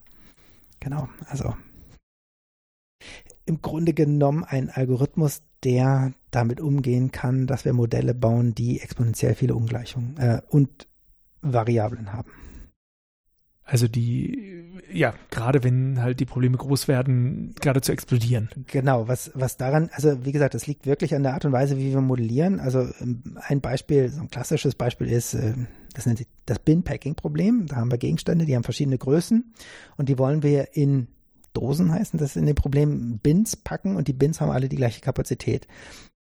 Es gibt zwei Bedingungen. Jeder Gegenstand muss gepackt sein und keine Kapazität einer Bin darf überschritten sein. Also ich kann nur so viel packen, dass oben noch der Deckel drauf geht. Und die Zielfunktion sagt, ich möchte möglichst wenig Dosen. Das ist ein schweres Problem. Das kann ich aber mit unserer Modellierungsmöglichkeit ganz leicht abbilden. Die Variablen, die wir benutzen würden, würden sagen, tue ich den Iten-Gegenstand in die Jotte-Dose oder nicht. Mhm. So, das gibt mir ein schönes, kleines, kompaktes Modell. Ich kann das aber auch anders modellieren. Ich kann nämlich sagen, wie könnten denn die Packungen aussehen, die in einer Dose am Ende liegen werden. Also zum Beispiel jede Teilmenge, die in eine Dose passt, gibt mir ein gültiges Packmuster, könnte ich das nennen. Von, also ja, ich kenne mhm. den ersten, zwölften, neunzehnten Gegenstand, die passen alle drei in eine Dose. Das heißt, die drei zusammen bilden ein Packmuster. Mhm. Das könnte ich mir jetzt natürlich für sagen wir wir haben 1000 Gegenstände und die Kapazitäten sind so, dass ich immer so 50, 60 reinpacken kann, dann kriege ich da schon eine ganze Menge Muster, die da möglich sind. Jetzt kann ich zum Beispiel sagen, für die erste Dose, sucht die sich eins dieser vielen Muster aus, ja oder nein? Das gibt mir sehr, sehr, sehr, sehr viele Binärvariablen. Mhm. Ganz einfach, weil ich auf diese Art und Weise modelliere. So, das kann ich jetzt nicht direkt lösen, aber mit diesem Column Generation Verfahren sehr wohl. So, mhm. und weil ich diesen Algorithmus zur Verfügung habe, kann ich eben auch hingehen und sagen, jetzt modelliere ich mit diesen exponentiell vielen Variablen. Fragst du, warum sollte ich denn das tun? Ich habe doch das andere Modell auch zu meiner Verfügung. So, und jetzt kommen wir wieder zu dem Algorithmus. Jetzt sagt nämlich die Theorie, dieses Modell mit den exponentiell vielen Variablen ist schärfer als das andere. In dem Sinne, als dass die Relaxation eben näher an den ganzteiligen Punkten dran ist, was dem Algorithmus wieder hilft. Mhm. So, und da schließen sich dann manche Kreise. Das heißt, darüber könnt ihr dann erstmal aus der Theorie sagen, wir sollten damit schneller herankommen, auch wenn das Problem größer wird. Mhm, genau. Und umgekehrt, praktisch erhaltet ihr dann auch die schnelleren Ergebnisse. Genau, für manche Probleme oder sagen wir besser für manche Modelle bietet es sich an, eben mit diesen, mit diesen großen Zahlen von Variablen zu, zu modellieren. Das kann man auch relativ gut charakterisieren, wann das gut geht und wann nicht so gut. Und ja, wenn, wenn es gut geht, dann haben wir sogar, ja, ich möchte mal sagen, einen allgemeinen Löser entwickelt als Aufsatz auf einen anderen, der ganzteilige Programme lösen kann, mit dem man praktisch dann diese Modelle, die diese exponentiell vielen Variablen haben, tatsächlich auch lösen kann. Also da gibt es eben so einen klassischen Algorithmus, der dann abläuft und den haben wir praktisch verbaut, ja. Es gibt ja so ganz, also Optimierungsprobleme kann man ja in so verschiedenen Softwarepaketen äh, beschreiben und da gibt's ja so äh, ja, verschiedene Blackboxes, also verschiedene Software, in denen Blackboxes drin sind, die dann einfach die Optimierungsprobleme lösen und ihr habt sozusagen diese Algorithmen auch implementiert. Ich meine, was sind da so die typischen Kandidaten, die dann auch in der Industrie zum Einsatz kommen? An Algorithmen oder an Software? Nee, erstmal an Software, in denen diese Algorithmen drin sind und wo habt ihr es eingebaut? Ähm, das ist eine gute Frage. Also es gibt Löser, die im Wesentlichen sowas wie den Branch and Bound Algorithmus oder Branch and Cut Algorithmus verbaut haben, implementiert haben. Mhm. Da gibt's die großen drei, das sind Cplex, Gurobi, Express. Das sind so, mhm. die sind auch im, im Wesentlichen ebenbürtig. Und die werden auch in der Industrie so eingesetzt. Jetzt kann man natürlich sagen, wie denn eigentlich? Also, weil, also das, was wir hier so besprechen, das ist nicht unbedingt jedermanns Sache. Also vielleicht das Modellieren gerade noch, aber dann diese Löser bedienen und so weiter. Also da gibt's dann eben etwas, da können wir auch gleich nochmal drüber sprechen, Modellierungssprachen, die setzt man sozusagen davor. Mhm vor diese Löser, in denen versucht man dann nur noch zu beschreiben, wie sieht das Modell aus, der Rest macht dann alles die Software. Ähm, und wenn man jetzt aber sagt, okay, das Problem ist so groß, du brauchst einen kommerziellen Löser. Es gibt auch freie Software, da gibt es auch jede Menge gutes Zeug. Ähm, aber das Problem ist so schwer und du brauchst in der Antwortzeit, die du da zur Verfügung hast, nur brauchst einen kommerziellen Löser, brauchst, musst eine Lizenz kaufen. Und der wird dann im Wesentlichen, ja, durch so Leute wie uns oder durch Abteilungen, die das machen wie wir in Unternehmen verbaut. Da gibt's dann ein Frontend irgendwie dazu und dann steht die schwarze Kiste und man sieht dann eigentlich gar nicht mehr, wo dann mal wegen täglich oder stündlich, sekündlich, keine Ahnung, ein Optimierungsproblem von so einem Löser gelöst wird. Der kriegt dann nur noch die Echtzeitdaten, wird befüttert, das Modell wird gelöst, es gibt eine Lösung zurück und die geht dann über irgendeine Schnittstelle dann und dann macht eine Maschine den Arm hoch oder nicht. Und wo ist jetzt äh, eure Implementation bei, bei, drin? Bei uns ganz konkret gibt es noch aus Berliner Zeiten zum Beispiel äh, was bei Salzgitter Flachstahl. Also das war so eine Produktionsumgebung. Mhm. Da ging es auch um Reihenfolgen zum Beispiel. Mhm. Ähm, die haben benutzt, äh, was wir gemacht haben. Oder ähm, Ach, das wird dann sogar explizit in ja, ganz, ganz ja, spezifische Applikationen eingebaut. genau. Also was, wenn wir was machen, dann ist es fast immer ganz spezifisch, weil es keine Software von der Stange gibt, um das, um die praktische Aufgabe zu lösen. Ah. Weil wenn es die gäbe, könnten, würde es sich auch für das Unternehmen anbieten, die, die Standardsoftware zu nehmen. Und aus unserer Universitätssicht wäre es langweilig, weil nichts zu forschen ist. Also eigentlich kommen wir immer mit solchen Optimierungsproblemen in, in Verbindung, wenn sie aus der Praxis kommen, die in dem Sinne ungelöst sind, weil wir dann noch Wissenschaft machen müssen. Mhm, mh. Dann lass uns ganz kurz nochmal so die Herangehensweisen. Also ich bin jetzt schon mal, ich finde es fantastisch, sozusagen Simplets war mir klar, aber diskrete Probleme, da denkt man erstmal so, ja, man muss alles ausprobieren, mhm. aber dass man das, das auch wieder zurück. Gar nicht. Gar äh, ja, wenn es viel ist, geht es natürlich nicht mehr. Da wird's, ich meine, man kann es immer versuchen. Das mhm. ist so ein Brute Force Ansatz, mhm. aber dass der so nah den linearen Problemen ist, äh, das hilft natürlich sehr, dass man da auch noch äh, dann vorgehen kann. Ähm, aber ja, ist eigentlich naheliegend, dass man so anfangen sollte. Aber einfach mal so diesen, diesen Rahmen nochmal ähm, abzuschließen, ähm, wie würde man oder was gibt es, nur, nur um es mal zu nennen, noch für Ansätze, wenn sie jetzt nicht linear sind, die Probleme? Im Grunde genommen wieder die Rückführung auf das, was ich schon kann. Ich versuche mhm. zu linearisieren. Ja. Also ich habe, also je nachdem, wenn ich nicht lineare ähm, Bedingungen habe, dann bekomme ich ja ein, so ein Gebilde, was eben keine, also wenn ich es mir vorstelle, das ist kein Polyeder mehr, das ist dann irgendwie krummlinig berandet. Ne? Mhm. Ne? Und dann versuche ich das zu approximieren durch irgendein Polyeder. Mhm kriege ich also wieder eine Überschätzung, also eine Relaxation. Also im Zweifel muss ich dann auch wieder verzweigen. Und wenn meine Zielfunktion, sagen wir mal, noch linear ist, dann bin ich noch auf der sicheren Seite. Das heißt, ich würde mich wieder zurückziehen auf das, was ich schon kann im Linearen. Das wäre dann so quasi so eine geometrische Approximation des genau, Lösungsgebiets. Genau, von innen wie von außen kann man mhm. das machen. Und je besser da wieder die Schätzer sind, desto besser. Mhm. Das kann man auch stückweise linear. Mhm, mhm genau. Und wenn dann die äh, Zielfunktion nicht linear ist? dann kann man noch Glück haben. Die könnte dann auch wieder konvex oder nicht konvex sein. Mhm. Wenn sie konvex ist, ist gut, weil lokal gleich globales Optimum. Mhm. Ähm, und ansonsten wird es halt schwer. Also mhm. auch da kann ich wieder sagen, ähm, natürlich kann ich die versuchen zu linearisieren und auch das machen auch Leute. Und da kommt mir dann auch letzten Endes die ganzzahlige Optimierung wieder in ähm, zu, zu, Hilfe, weil wenn ich mir sowas vorstelle wie, keine Ahnung, so eine Sinuskurve, ja, also da kann ich nicht einfach eine Gerade legen, dann brauche ich viele Geraden. Und die haben ja auch dummerweise nun alle nicht die gleiche Steigung vom Vorzeichen her. Das heißt, da müsste ich dann sozusagen entscheiden, wo, wo bin ich denn sozusagen in dieser Zielfunktion? Und das, wo ich da bin, das könnte ich stückweise diskretisieren und über eine Binärvariable wieder steuern, bin ich in diesem Intervall oder nicht, summiere über alle Binärvariablen auf und sage, in einem Intervall muss ich drin sein. Mhm. Und also letzten Endes geht ganz viel von der von den schwierigeren Problemen, nicht konvex, nicht linear und so weiter oder auch diskret, auf das ganz letzten Endes zurück, was ich gut kann, nämlich die lineare Optimierung. Ah, ja, mir war das gar nicht so bewusst, bewusst dass man auch ähm, ja sich wiederholende Probleme, also wenn ich so, so, könnte ja sein, ne? so eine Periode habe, dass ich da natürlich das auch wieder diskret betrachten, betrachten kann und äh, wiederum das, was in der Periode gleich ist, ähm, diskret gleich behandeln kann und all die verschiedenen Fälle durch verschiedene Diskretisierungen betrachte. Genau, wenn wir fünf Minuten vor die Tür gehen würden, da sitzen noch die Leute, die die Fahrpläne machen, da haben wir genau das. Periode 60, eine ah, ja. Stunde kommt ein Zug. Das ist genau Genau sowas. Was da bin ich gespannt, ob die jetzt äh, nachher noch so lange durchhalten. Also wir schon, gehen schon bald in die zwei Stunden.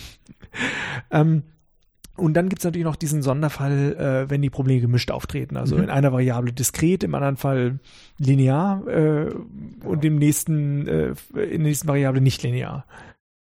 Genau, dann ist im Grunde genommen das Schwierigste von denen ist dann das, was den Algorithmus bestimmt. Ne? Wenn mhm. ich diskret und kontinuierlich bin, dann brauche ich eben den Algorithmus, den wir vorhin hatten, der diskrete Probleme kann. Der würde dann einfach sagen, okay, manche von den Variablen dürfen auch gebrochene Werte annehmen. Die sind mir dann einfach egal, auf den verzweige ich nicht. Mhm.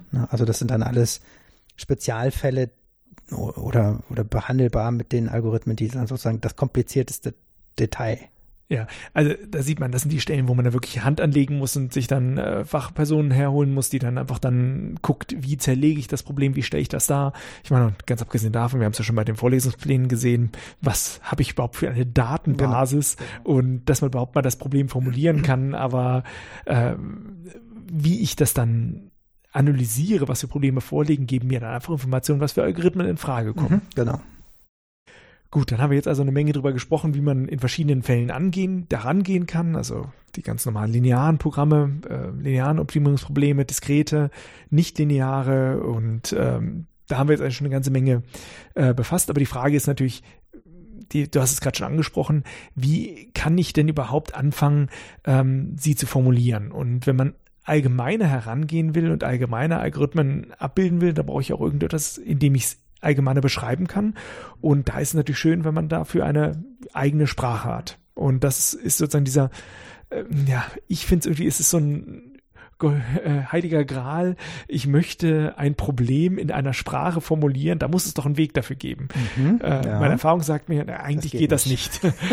genau. Und jetzt ist etwas, äh, ich habe gesehen, ihr befasst euch mit Modellierungssprachen ja, genau. und mhm. macht plötzlich das Unmögliche möglich. Was macht ihr da? Ähm, dass es gar nicht so unmöglich ist, wie es scheint, weil wir uns natürlich einschränken auf sehr spezielle Probleme oder mhm. sehr spezielle Modelle, die wir damit überhaupt nur abbilden können, nämlich im Wesentlichen alle diese linearen, ganzzahligen gemischt ganzzahlige, nicht linearen Programme. Also alle die, die eben diese variablen C-Funktionen und Nebenbedingungen mhm. haben, die lassen sich in diesen Modellierungssprachen, da gibt es auch viele von, auch kommerziell und nicht kommerziell, eben darstellen. Man definiert die Variablen, man definiert, wie sieht die Zielfunktion aus, man, man sagt, so sehen die Restriktionen aus und man möchte das so haben, dass es dann ungefähr so menschenlesbar dasteht, wie man es auf Papier schreiben würde.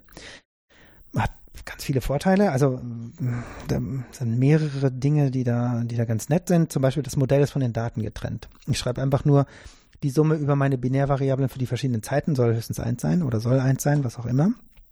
Und wie viele es dann sind und äh, welche Präferenzen da dran sind, also die Daten, die stehen woanders. Das heißt, die kann ich einfach austauschen, das Modell bleibt dasselbe. Trennung von Daten und Modell ist so ein Prinzip. Trennung von Modell und Löser ist ein anderes Prinzip. Also wenn mir die eine Software nicht gefällt, dann kann ich die einfach austauschen. Plattformunabhängigkeit und so weiter geht unter Windows wie unter Mac wie unter Linux. Ähm, und deswegen ist das tatsächlich etwas, was in der Industrie eingesetzt wird. Würde man ja jetzt vielleicht nicht denken, aber dieses Modellieren, so wie ich das vorhin beschrieben habe, mit ganzzahligen Programmen und so weiter, das kann man sehr gut lernen. Das können auch viele Leute, das müssen nicht Mathematiker sein, das sind auch Wirtschaftsingenieure, Ingenieure, Betriebswirte, also das sind ganz unterschiedliche Disziplinen. Und die benutzen dann so eine Sprache, um ihr Modell zu bauen und häufig genug ist es so, ähm, dass der Löser, der dahinter verbaut ist, das Modell lösen kann. Die Leute sind zufrieden und es funktioniert. Und äh, für uns glücklicherweise geht es dann häufig genug auch nicht und dann dürfen wir auch noch mal ran und noch was anderes machen. Aber das ist was, was man vielleicht auch so sogar Industriestandard nennen kann. Da gibt es wirklich viele Anbieter und äh, für die rechnet sich das offenbar mhm. auch immer noch, ihre Software zu verkaufen. Wenn man jetzt mal so einen Blick hineinwerfen würde in diese Modellierungssprachen, gibt es da eine, die ihr häufig im akademischen Umfeld oder bei euch in der Gruppe nutzt? Das darf man jetzt aber bestimmt nicht sagen. Also ich kann ja mal ein Äh, paar gibt- aufgehen. Es gibt ja, Games, die wir benutzt haben. Mhm. Das ist, das ist der, der Urschleim der Programmiersprachen, Mhm. äh, schon aus den 70er Jahren. Ähm, die sieht heute immer noch so aus wie in den 70er Jahren. Das ist der große Nachteil und der große Vorteil, weil die Modelle von damals laufen immer noch. Und der, also so hat sich vielleicht jeder von diesen Herstellern so ein bisschen auch so Anwendungsdomänen erschlossen. Die sind zum Beispiel in Finanzen und Agrar und in der Prozessindustrie sind die ganz stark, weil die eben auch viel von diesen nichtlinearen Lösern früh unterstützt haben und äh, deswegen in diesem Bereich dann irgendwie stark geworden sind. Aber es gibt eben auch andere Hersteller, also IBM hat seine eigene Sprache, es gibt, äh, gibt ganz unterschiedliche. Und was wir aber mittlerweile in der Lehre machen, ist, wir gehen weg von den Modellierungssprachen Mhm. hin zu ganz allgemeinen Programmiersprachen. Und das hat auch seinen Grund. Es, ähm, sagen wir mal, äh, vor ein paar Jahren hat ein großer Anbieter die Szene so ein bisschen aufgemischt, indem die als erstes gesagt haben, wir bieten ein Interface zu Python an. Also man kann in der Programmiersprache sehr gut diese Optimierungsmodelle beschreiben und dann einen Löser anstoßen über einen Methodenaufruf und dann mit der Lösung weiterarbeiten. Das hat für uns den Charme, dass wir schon in der Programmiersprache sind und ich häufig sowas sage wie, das ist doch ein geometrisches Problem. Wir haben ein Standortproblem und da legt doch mal eine Deutschlandkarte dahinter. Ich will sehen, wo die Standorte sind. Ja, und dann kann ich sozusagen unmittelbar, und gerade weil Python ist, er- ist er sehr mächtig mit den Bibliotheken, kann ich sozusagen mir Lösungen anzeigen lassen, kann ich die analysieren, kann Statistiken darüber erfahren und so weiter. Und deswegen, weil, sagen wir mal, die Welt sich da weiterdreht und wir in diese Richtung gehen, machen wir das jetzt auch so. Also wir sind eigentlich von den Modellierungssprachen weg. Mhm. Wir erkaufen uns damit einen großen Nachteil, nämlich wir sind nicht mehr Löser unabhängig. Also der lässt sich jetzt nicht mehr so leicht austauschen. Alles andere ist nach wie vor genauso. Also Modell von Daten getrennt und so, die- diese ganzen Vorteile, die sind alle noch da.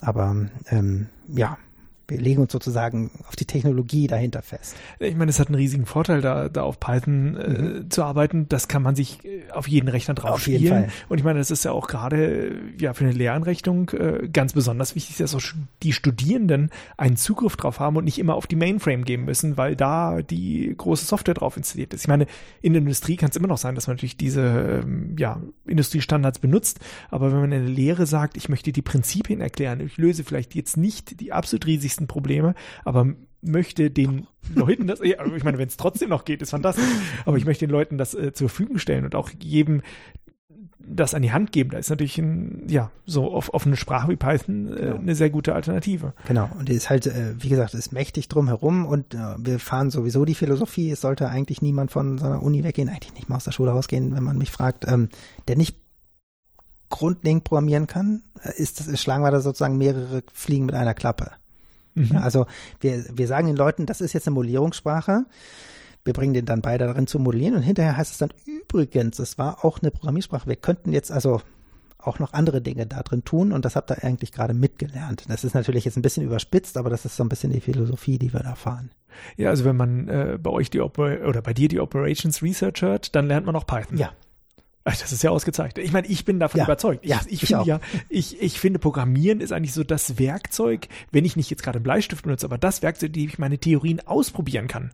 Und äh, ich meine, das ist natürlich jetzt auch eine sehr, sehr aktuelle Sprache. Also ich hatte gerade auch wieder Diskussionen ähm, äh, sozusagen hier am KIT, welche Programmiersprachen sollten wir jetzt für Mathematik und ähnliches auch in die, in, in die Lehre mit hineinnehmen. Äh, ich meine, ich weiß, Java ist ein Industriestandard. Äh, ich meine, und C++ ist sozusagen, wenn man das mal so an die haben wir beide auch lange, lange gelehrt, ja. äh, ja, aber ich meine, so, äh, wenn man halt an die Maschine ran will und da sehr effizient arbeiten will, kommt man auch mit C++ dort eigentlich fast da gar nicht mehr drum herum. Äh, gerade wenn man auf GPUs geht, äh, ist es auch immer sehr äh, C und C++ nah, wie es dort Mhm. programmiert wird. Ähm, da stellt man sich schon die Frage, wann geht man halt dann auch zu, zu den neuen Programmiersprachen in. Der Charme, also okay, es gibt, es gibt Leute, die sagen, ein großes Softwareprojekt kannst du in Python nicht machen. Das ist einfach zu unübersichtlich, aber, aber der Charme gerade mit der Performance ist ja, dass ich auch immer fremden Code da reinhängen kann. Also wenn ich wirklich irgendwas habe, wo es jetzt echt drauf ankommt, dann schreibe ich eben C oder schreibe ich sogar eine Maschinensprache und, und habe dann den performance-relevanten Code in einer anderen Sprache, Mhm. aber trotzdem das Gesamtkunstwerk in Python. Also ich bin da sehr von überzeugt, dass in der Lehre ist es eine, ist eine gut zu lehrende Sprache, es ist eine sehr intuitive Sache, die mir wirklich auch viele Datenstrukturen sofort zur Verfügung stellt, mit denen ich sofort losarbeiten kann. Und gerade für unsere Sachen, also für das Modellieren, ist also wirklich fantastisch. Für die Solver unterstützen das mittlerweile alle. Aus der ganz anderen Ecke, die da gerade sehr aktuell ist, diese ganze Data Science Wolke, ja, wollen wir gar nicht aufmachen, das Fass, aber die sind natürlich auch entweder R oder Python. Ja, ja. Und ähm, das heißt, da gibt es natürliche Berührpunkte und ich denke, da sollten wir die nächsten Jahre uns umtun. Hm. Äh, aber Whitespace ist was Besonderes in Python. weil, ich, weil ich Einrückungen vorne berücksichtigen muss, oder? Ja, genau. Ja, ja, sonst hat ja, man die Freiheit, wie weit man es einschiebt. In. Python wird das zum Programmierkonstrukt. Also, das ist, für mich erstmal sehr ungewohnt. Gewöhnungsbedürftig, ja. Gewöhnungsbedürftig. Aber ja, ich, man muss akzeptieren, Python ist ähm, etwas, was äh, momentan immer mehr äh, gefragt wird. Äh, man sieht es auch in, in ja, Stellenbeschreibungen, ähm, ja, gerade Data Scientist, Data, alles Mögliche. Ähm, äh, da steht dann einfach drin, ja, mit Python, da arbeiten auch viele Firmen inzwischen, weil man einfach sehr schnell ähm, viele Daten analysieren kann und einfach auch sehr dynamisch agieren kann, wenn ich, als wenn ich erst viel, wie man so schön sagt, in Java Boilerplate Code schreiben genau. muss. Äh, das sind einfach verschiedene äh, Anwendungen. Wenn ich dynamisch agieren will, muss man das akzeptieren, dass diese Sprachen da einfach sehr, sehr praktisch dafür sind. Mhm. Genau, da wollte ich noch zu einem ganz anderen Thema kommen. Okay. Du hast ja auch einen äh, Blog im Netz. Ja, der Äh, ist verwahrlost, Äh, aber. na gut, ich meine, aber da, da ist ein ganz, ganz interessantes Thema, was auch immer wieder herumgereicht wird. Äh, das ist das Thema How to Write äh, a Publication. Ja. Und äh, das hast du ja eigentlich ganz schön zusammengeschrieben und besonders da es immer wieder ähm, ja genannt wird, äh, ja scheint das auch jetzt an Aktualität nicht verloren zu haben. Glaube nicht, nee. Also weil wir, also als Wissenschaftler zumindest unsere Erkenntnisse irgendwann mal zu Papier bringen sollten. Mhm. Und ähm, da hat man natürlich mit jeder neuen Generation von, also mindestens Doktoranden, aber eigentlich ja schon vorher, ähm, das muss man immer wieder neu lernen. Und eigentlich hat man immer wieder dieselben Fragen und da habe ich mir irgendwann mal gedacht, so das schreibe ich jetzt mal auf. Die Motivation war tatsächlich auch, ein Doktorand von mir hatte gefragt. Da habe ich gesagt, okay, das nehme ich jetzt mal zum Anlass. Dann habe ich mal so die Dinge, von denen ich denke, die streiche ich immer wieder an, wenn ich Abschlussarbeiten lese, wenn ich irgendwelche Texte lese, wenn ich denke, das verstehe ich jetzt nicht. Warum verstehe ich das nicht? Weil das irgendwie in der falschen Reihenfolge kommt. Also gerade in der Mathematik äh, äh, Texte zu produzieren, äh, folgt doch wirklich ganz einfachen Regeln. Also zum Beispiel sowas wie, benutze erst einen Begriff, wenn du ihn eingeführt hast. Also ganz simple Sachen, die aber viele Leute in Abschlussarbeiten immer noch falsch machen. Also wo wir so denken, wir schreiben zu wenig. Und ja, sowas habe ich da einfach mal zusammengeschrieben. Ich meine, da gibt's ja auch gute Gründe dafür. Ich meine, selbst wenn man vorher etwas definiert hat, dann sortiert man irgendeinen Absatz um. auf, auf jeden Fall. Äh, dann muss man aber wieder anfangen, äh, rückwärts zu gucken, habe ich das an dieser Stelle schon definiert? Ähm, aber ja, äh, ich meine, werden wir natürlich verlinken, kann sich jeder zu Gemüte führen.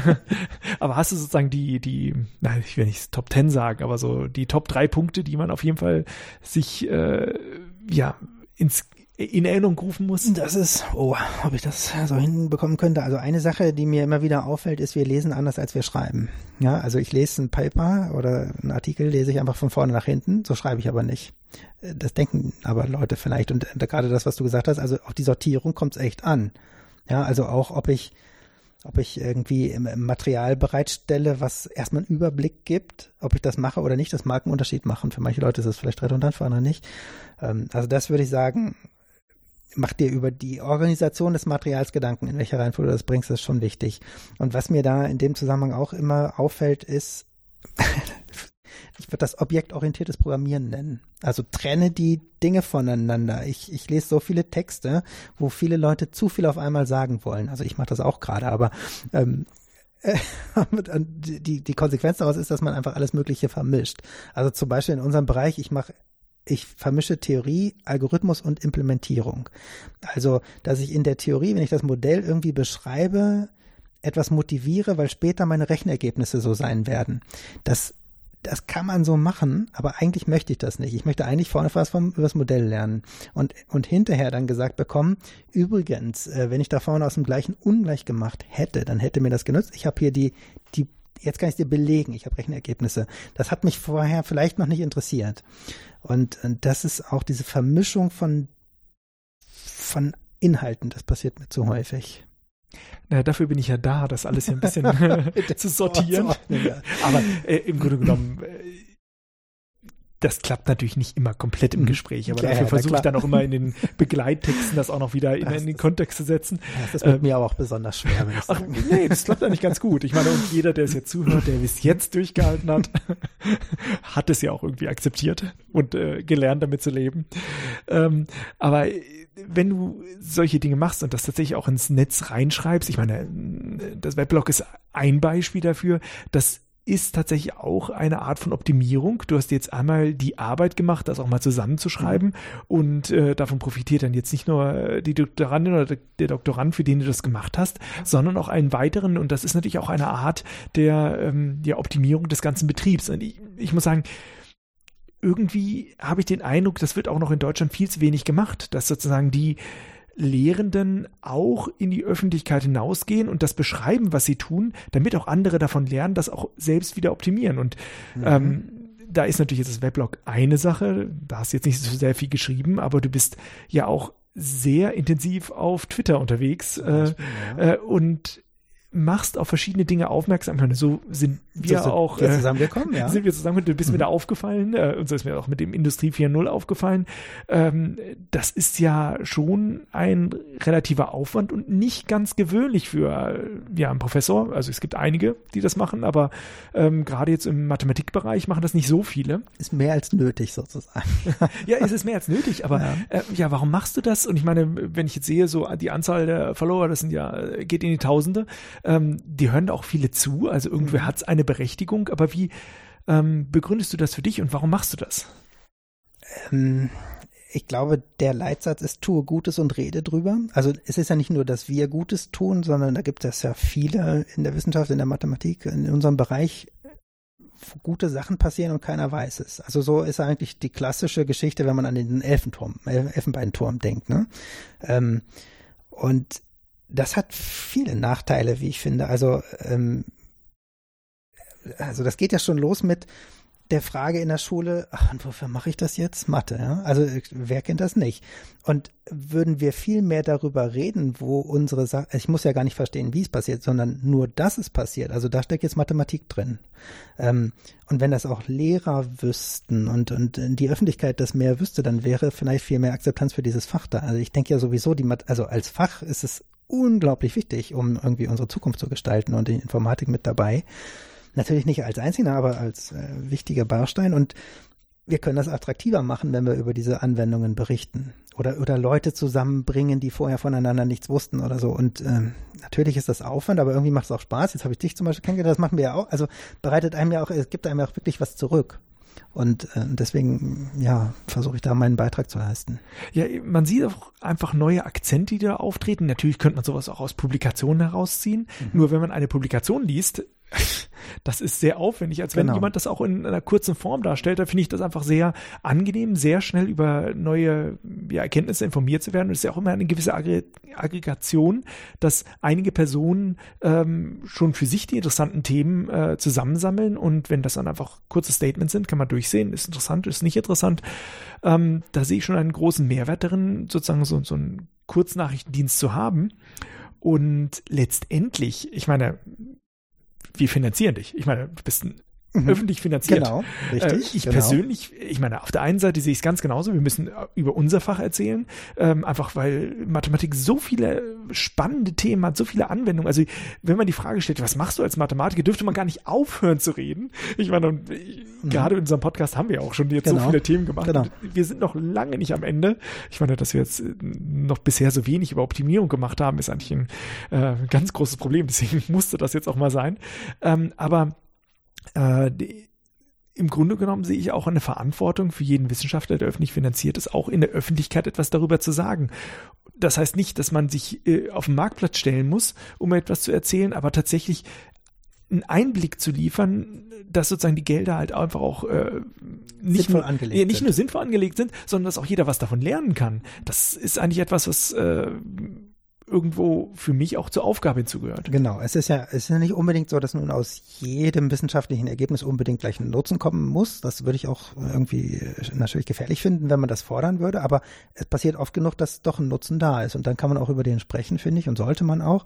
Das ist ja jetzt auch eine Diskussion, zum Beispiel viele von unseren Zeitschriften, in denen wir publizieren, die werden den Bibliotheken in Rechnung gestellt. Das heißt, dafür muss nochmal bezahlt werden, nur um die Ergebnisse zu lesen, die wir eigentlich mit öffentlich finanzierten Geldern sozusagen errungen haben. Also ist da eine große Diskussion im Augenblick, Open Access zu gehen, also frei verfügbare Zeitschriften zu haben. Das ist eigentlich genau dasselbe Thema. Mhm, mhm. Ne? also kann das, was herausgekommen ist, von dem wir was lernen können, mit dem wir was anfangen können, oder manchmal auch nichts anfangen können, können wir das nicht öffentlich machen.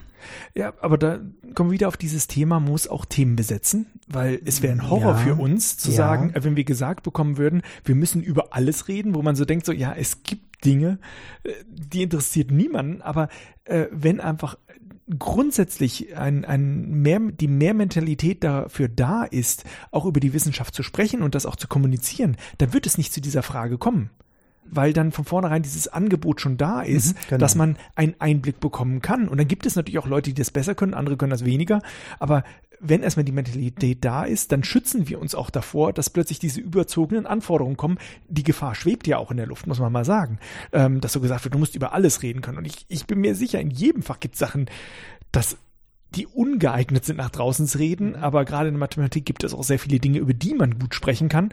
Und Ebenso ist es auch natürlich bei den äh, Open Access äh, und halt den neuen Publikationsformen. Auch da sagt die Wissenschaft jetzt, jetzt nehmen wir das mal selbst in die Hand, mhm, äh, lassen genau. uns nicht von manchen Verlagen. Unternehmen mit unfassbaren Gewinnen ausnehmen, äh, sondern versuchen auch mal andere Publikationswege zu gehen, weil auf der einen Seite ähm, bekommen sie Geld dafür, dass et etwas nicht mehr gedruckt wird, was von anderen ehrenamtlich arbeitenden Leuten geprüft wird, von ehrenamtlichen Leuten geschrieben wurde und, wie gesagt, dann auch noch gekauft werden mhm, muss von genau. den Universitäten, dass das gute Gewinn liefert, kann ich mir gut vorstellen. Aber auch da nimmt man es in die Hand, besetzt das Feld dann auch mit einer eigenen Lösung ähm, und bekommt damit natürlich auch mehr Freiheit zurück, auch wenn es am Anfang nach mehr Arbeit erstmal aussieht. Genau, also letzten Endes, äh, klar, es ist eben Öffentlichkeitsarbeit oder auch Transfer von Ergebnissen in meinetwegen in die Industrie, ist natürlich letzten Endes auch nicht wissenschaftlicher Aufwand.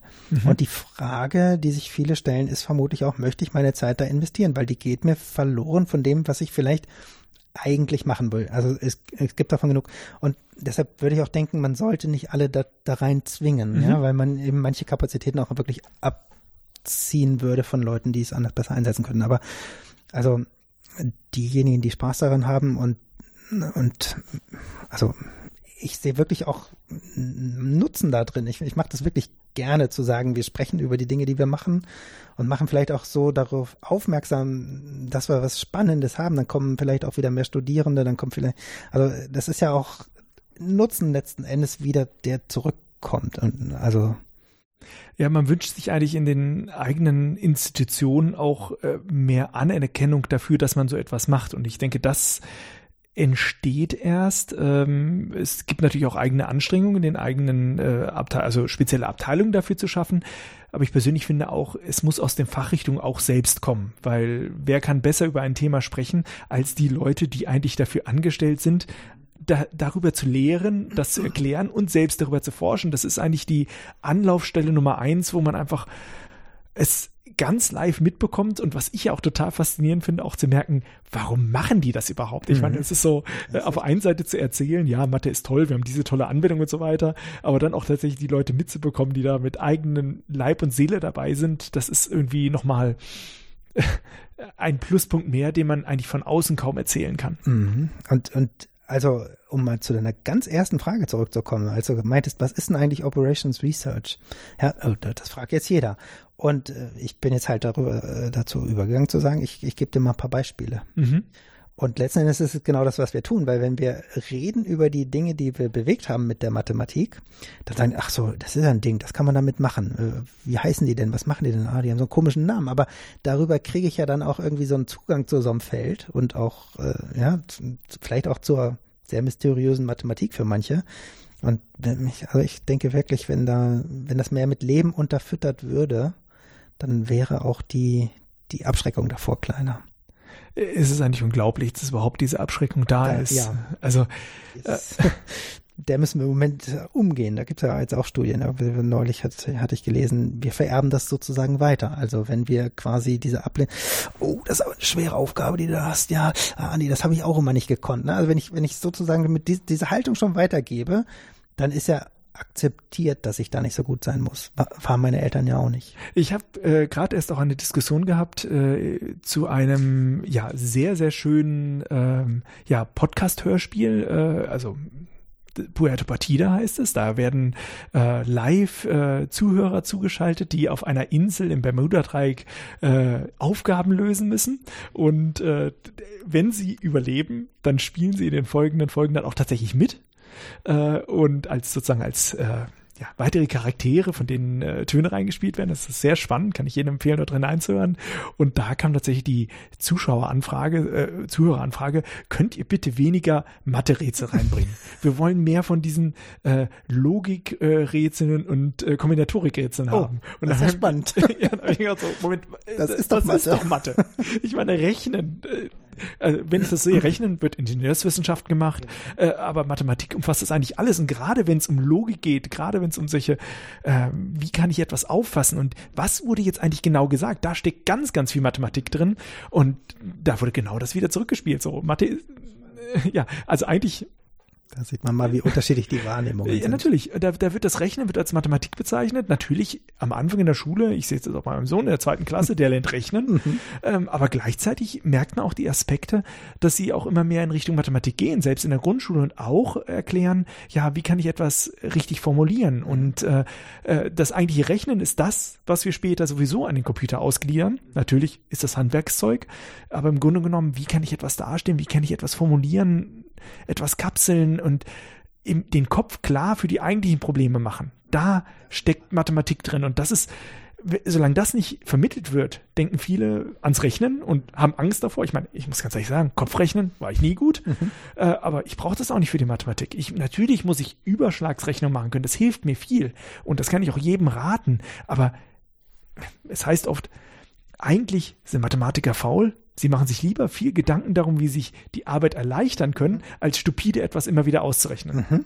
Klingt eigentlich super nützlich im Alltag. Ja, natürlich. Und, und so gesehen, gerade diese, diese Angstprobleme, das ist das, wo wir weniger uns Gedanken machen, sondern mehr, wie können wir vermeiden, zu viel zu rechnen, damit es bei auf dem Computer lösbar wird.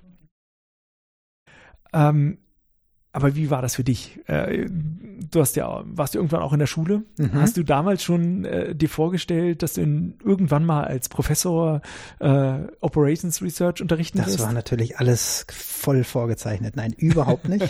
also überhaupt nicht. Äh, äh, und zwar jeder einzelne von diesen Stufen nicht. Ähm, zunächst mal war das Studium, also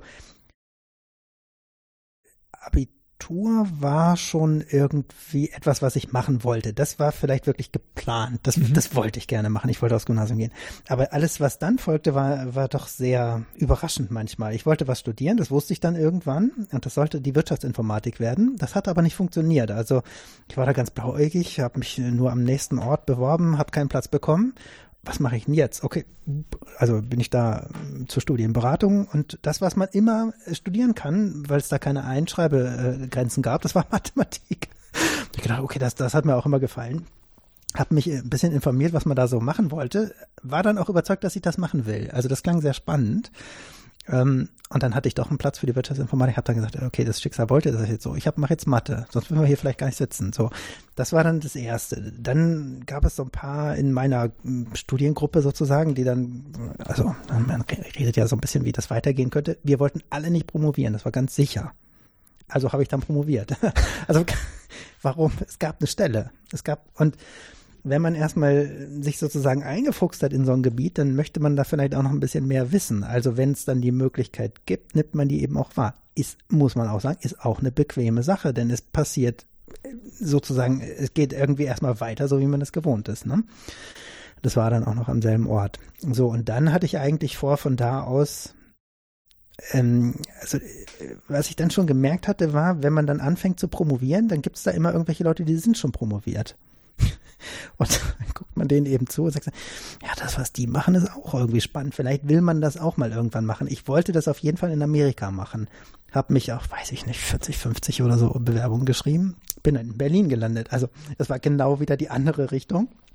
Das war, war komplett nicht geplant, aber das war letztendlich eine super Sache, weil dann bin ich von der bis dahin, das war, mathematische Optimierung, bin dann in eine Gruppe gekommen, die war sehr in der Algorithmik drin, also Informatik, ne, habe dann eine ganze Menge dazu gelernt, das war super für mich. Habe dann da auch habilitiert und dann äh, ist der Vertrag irgendwann immer näher seinem Ende gekommen und es war nicht kein Anschluss in Sicht. Ähm, dann habe ich wirklich in dem allerletzten Monat ein Angebot bekommen, eine Vertretung Professur äh, anzunehmen. Das habe ich natürlich sofort gemacht und während dieser ganzen Zeit hatte ich mich immer auch schon beworben auf Professuren. Ich war auch mal hier in Karlsruhe gewesen, tatsächlich, habe mich vorgestellt, ähm, wie man eben da so rumreist in dieser Zeit und dann kam irgendwann das Angebot aus Aachen und das ist es dann geworden. Da bin ich heute. Und das war natürlich, also keiner dieser Schritte war irgendwie wirklich, sagen wir mal, dann, dann akut geplant. Na, natürlich habe ich mir das irgendwie herbeigewünscht und geträumt, wie das irgendwie so werden könnte, aber planen kannst du das nicht. Also, dass es nun Aachen wird oder dass es ein ganz bestimmter Ort wird, da musst du schon entweder unfassbar gut sein oder, oder unfassbares Glück haben, dass du in der Stadt landest, an dem Ort und, und so weiter, dass das alles genau passt. Da muss man leider immer noch ein bisschen Flexibilität mitbringen. Für mich war das immer klar. Also mir war immer, da wo ich gerade bin, das ist immer temporär. Das, nehme ich halt so hin. Das hat halt auch ne, Familie und so weiter. Das sind eben auch Dinge, die man damit so in Kauf nimmt. Aber irgendwie habe ich auch dran geglaubt, dass das schon werden würde. In, in, wenn man zurückguckt, alles nahtlos. Ne? Mhm, also mhm. im, im, Nachhinein sieht es super aus und ich kenne viele, die genau dasselbe sagen. Zurück ist es alles äh, wunderbar aneinander geklebt. Im, im Vorwärtsgang gibt es also manche Schweißperle auf der Stirn. Mhm, mhm. Ja, per Unfall zur Professur. Naja, also ganz so schlimm war es jetzt natürlich nicht. Aber ich meine, das stellt natürlich auch dar, dass sozusagen in dem Moment, wo man sich diese Entscheidung diese Entscheidung stellt, was mache ich, wo gehe ich hin, was ist das überhaupt, wo ich da hingehen kann. Es ist immer davon abhängig, was drumherum auch mhm, passiert mhm, und man kann das natürlich überhaupt nicht vorhersagen und selbst äh, wenn man den Eindruck hat, ja, diese Tür hat sich verschlossen, sollte man auf jeden Fall gucken, Könnte was gibt es noch mhm. für andere Möglichkeiten. Ich meine, ich finde das ganz interessant, eine Erfahrung dort mit den, mit den USA. Bei mir klappte das sehr, sehr schnell. Ich mhm. meine, das war auch noch während des Studiums in dem Fall. Da gibt es ja auch so schöne Programme. Ich kann das nur jedem empfehlen, äh, während des Studiums auch die Gelegenheit zu nutzen, mit einem Programm auch äh, zum Beispiel in die USA oder einfach in ein anderes Land zu gehen, äh, dort auch ein andere, ähm, ja, Studiensysteme kennenzulernen, äh, die, die Vorteile und die Nachteile, einfach, dass man auf diesen, diesen Horizont dort erweitert. Aber wenn man etwas erreichen möchte und etwas machen möchte, muss man auch da mal in ein Becken springen und auch einmal einen Weg gehen, der nicht ganz direkt ist. Ich meine, jetzt im Nachhinein sieht man, äh, ich meine, man merkt so, dass du, du liebst die, sozusagen äh, auch tatsächlich diese Professur, äh, diese Möglichkeiten auch zu haben, das auch wirklich neu zu gestalten äh, und dort auch eigene Wege zu gehen. Und ich glaube, Viele haben jetzt auch mal einen guten Eindruck bekommen, was man in Operations Research alles machen kann. Wir schreiben ganz viel auch in die Shownotes natürlich noch, noch mit rein. Aber ich glaube, nach dem wunderbaren Gespräch möchte ich dir, Marco, erstmal ganz, ganz herzlich äh, danken, dass wir uns auch so lange darüber unterhalten konnten. Und äh, ja, wünsche dir natürlich jetzt auch noch für dein Treffen hier mit der Forschergruppe in Karlsruhe viel Erfolg und äh, ja, freue mich, äh, aber natürlich auch auf Rückmeldung, falls jemand dann noch einen Kommentar dazu hat. Danke. Ich sage natürlich auch vielen Dank, dass ich hier bei dir sein durfte und ein bisschen erzählen durfte. Manchmal habe ich ja dann nicht so viel Gelegenheit, einfach mal darauf los zu schwadronieren. Insofern ist das ja auch für mich sehr, eine sehr schöne Sache, mal was loszuwerden. Danke, danke dafür.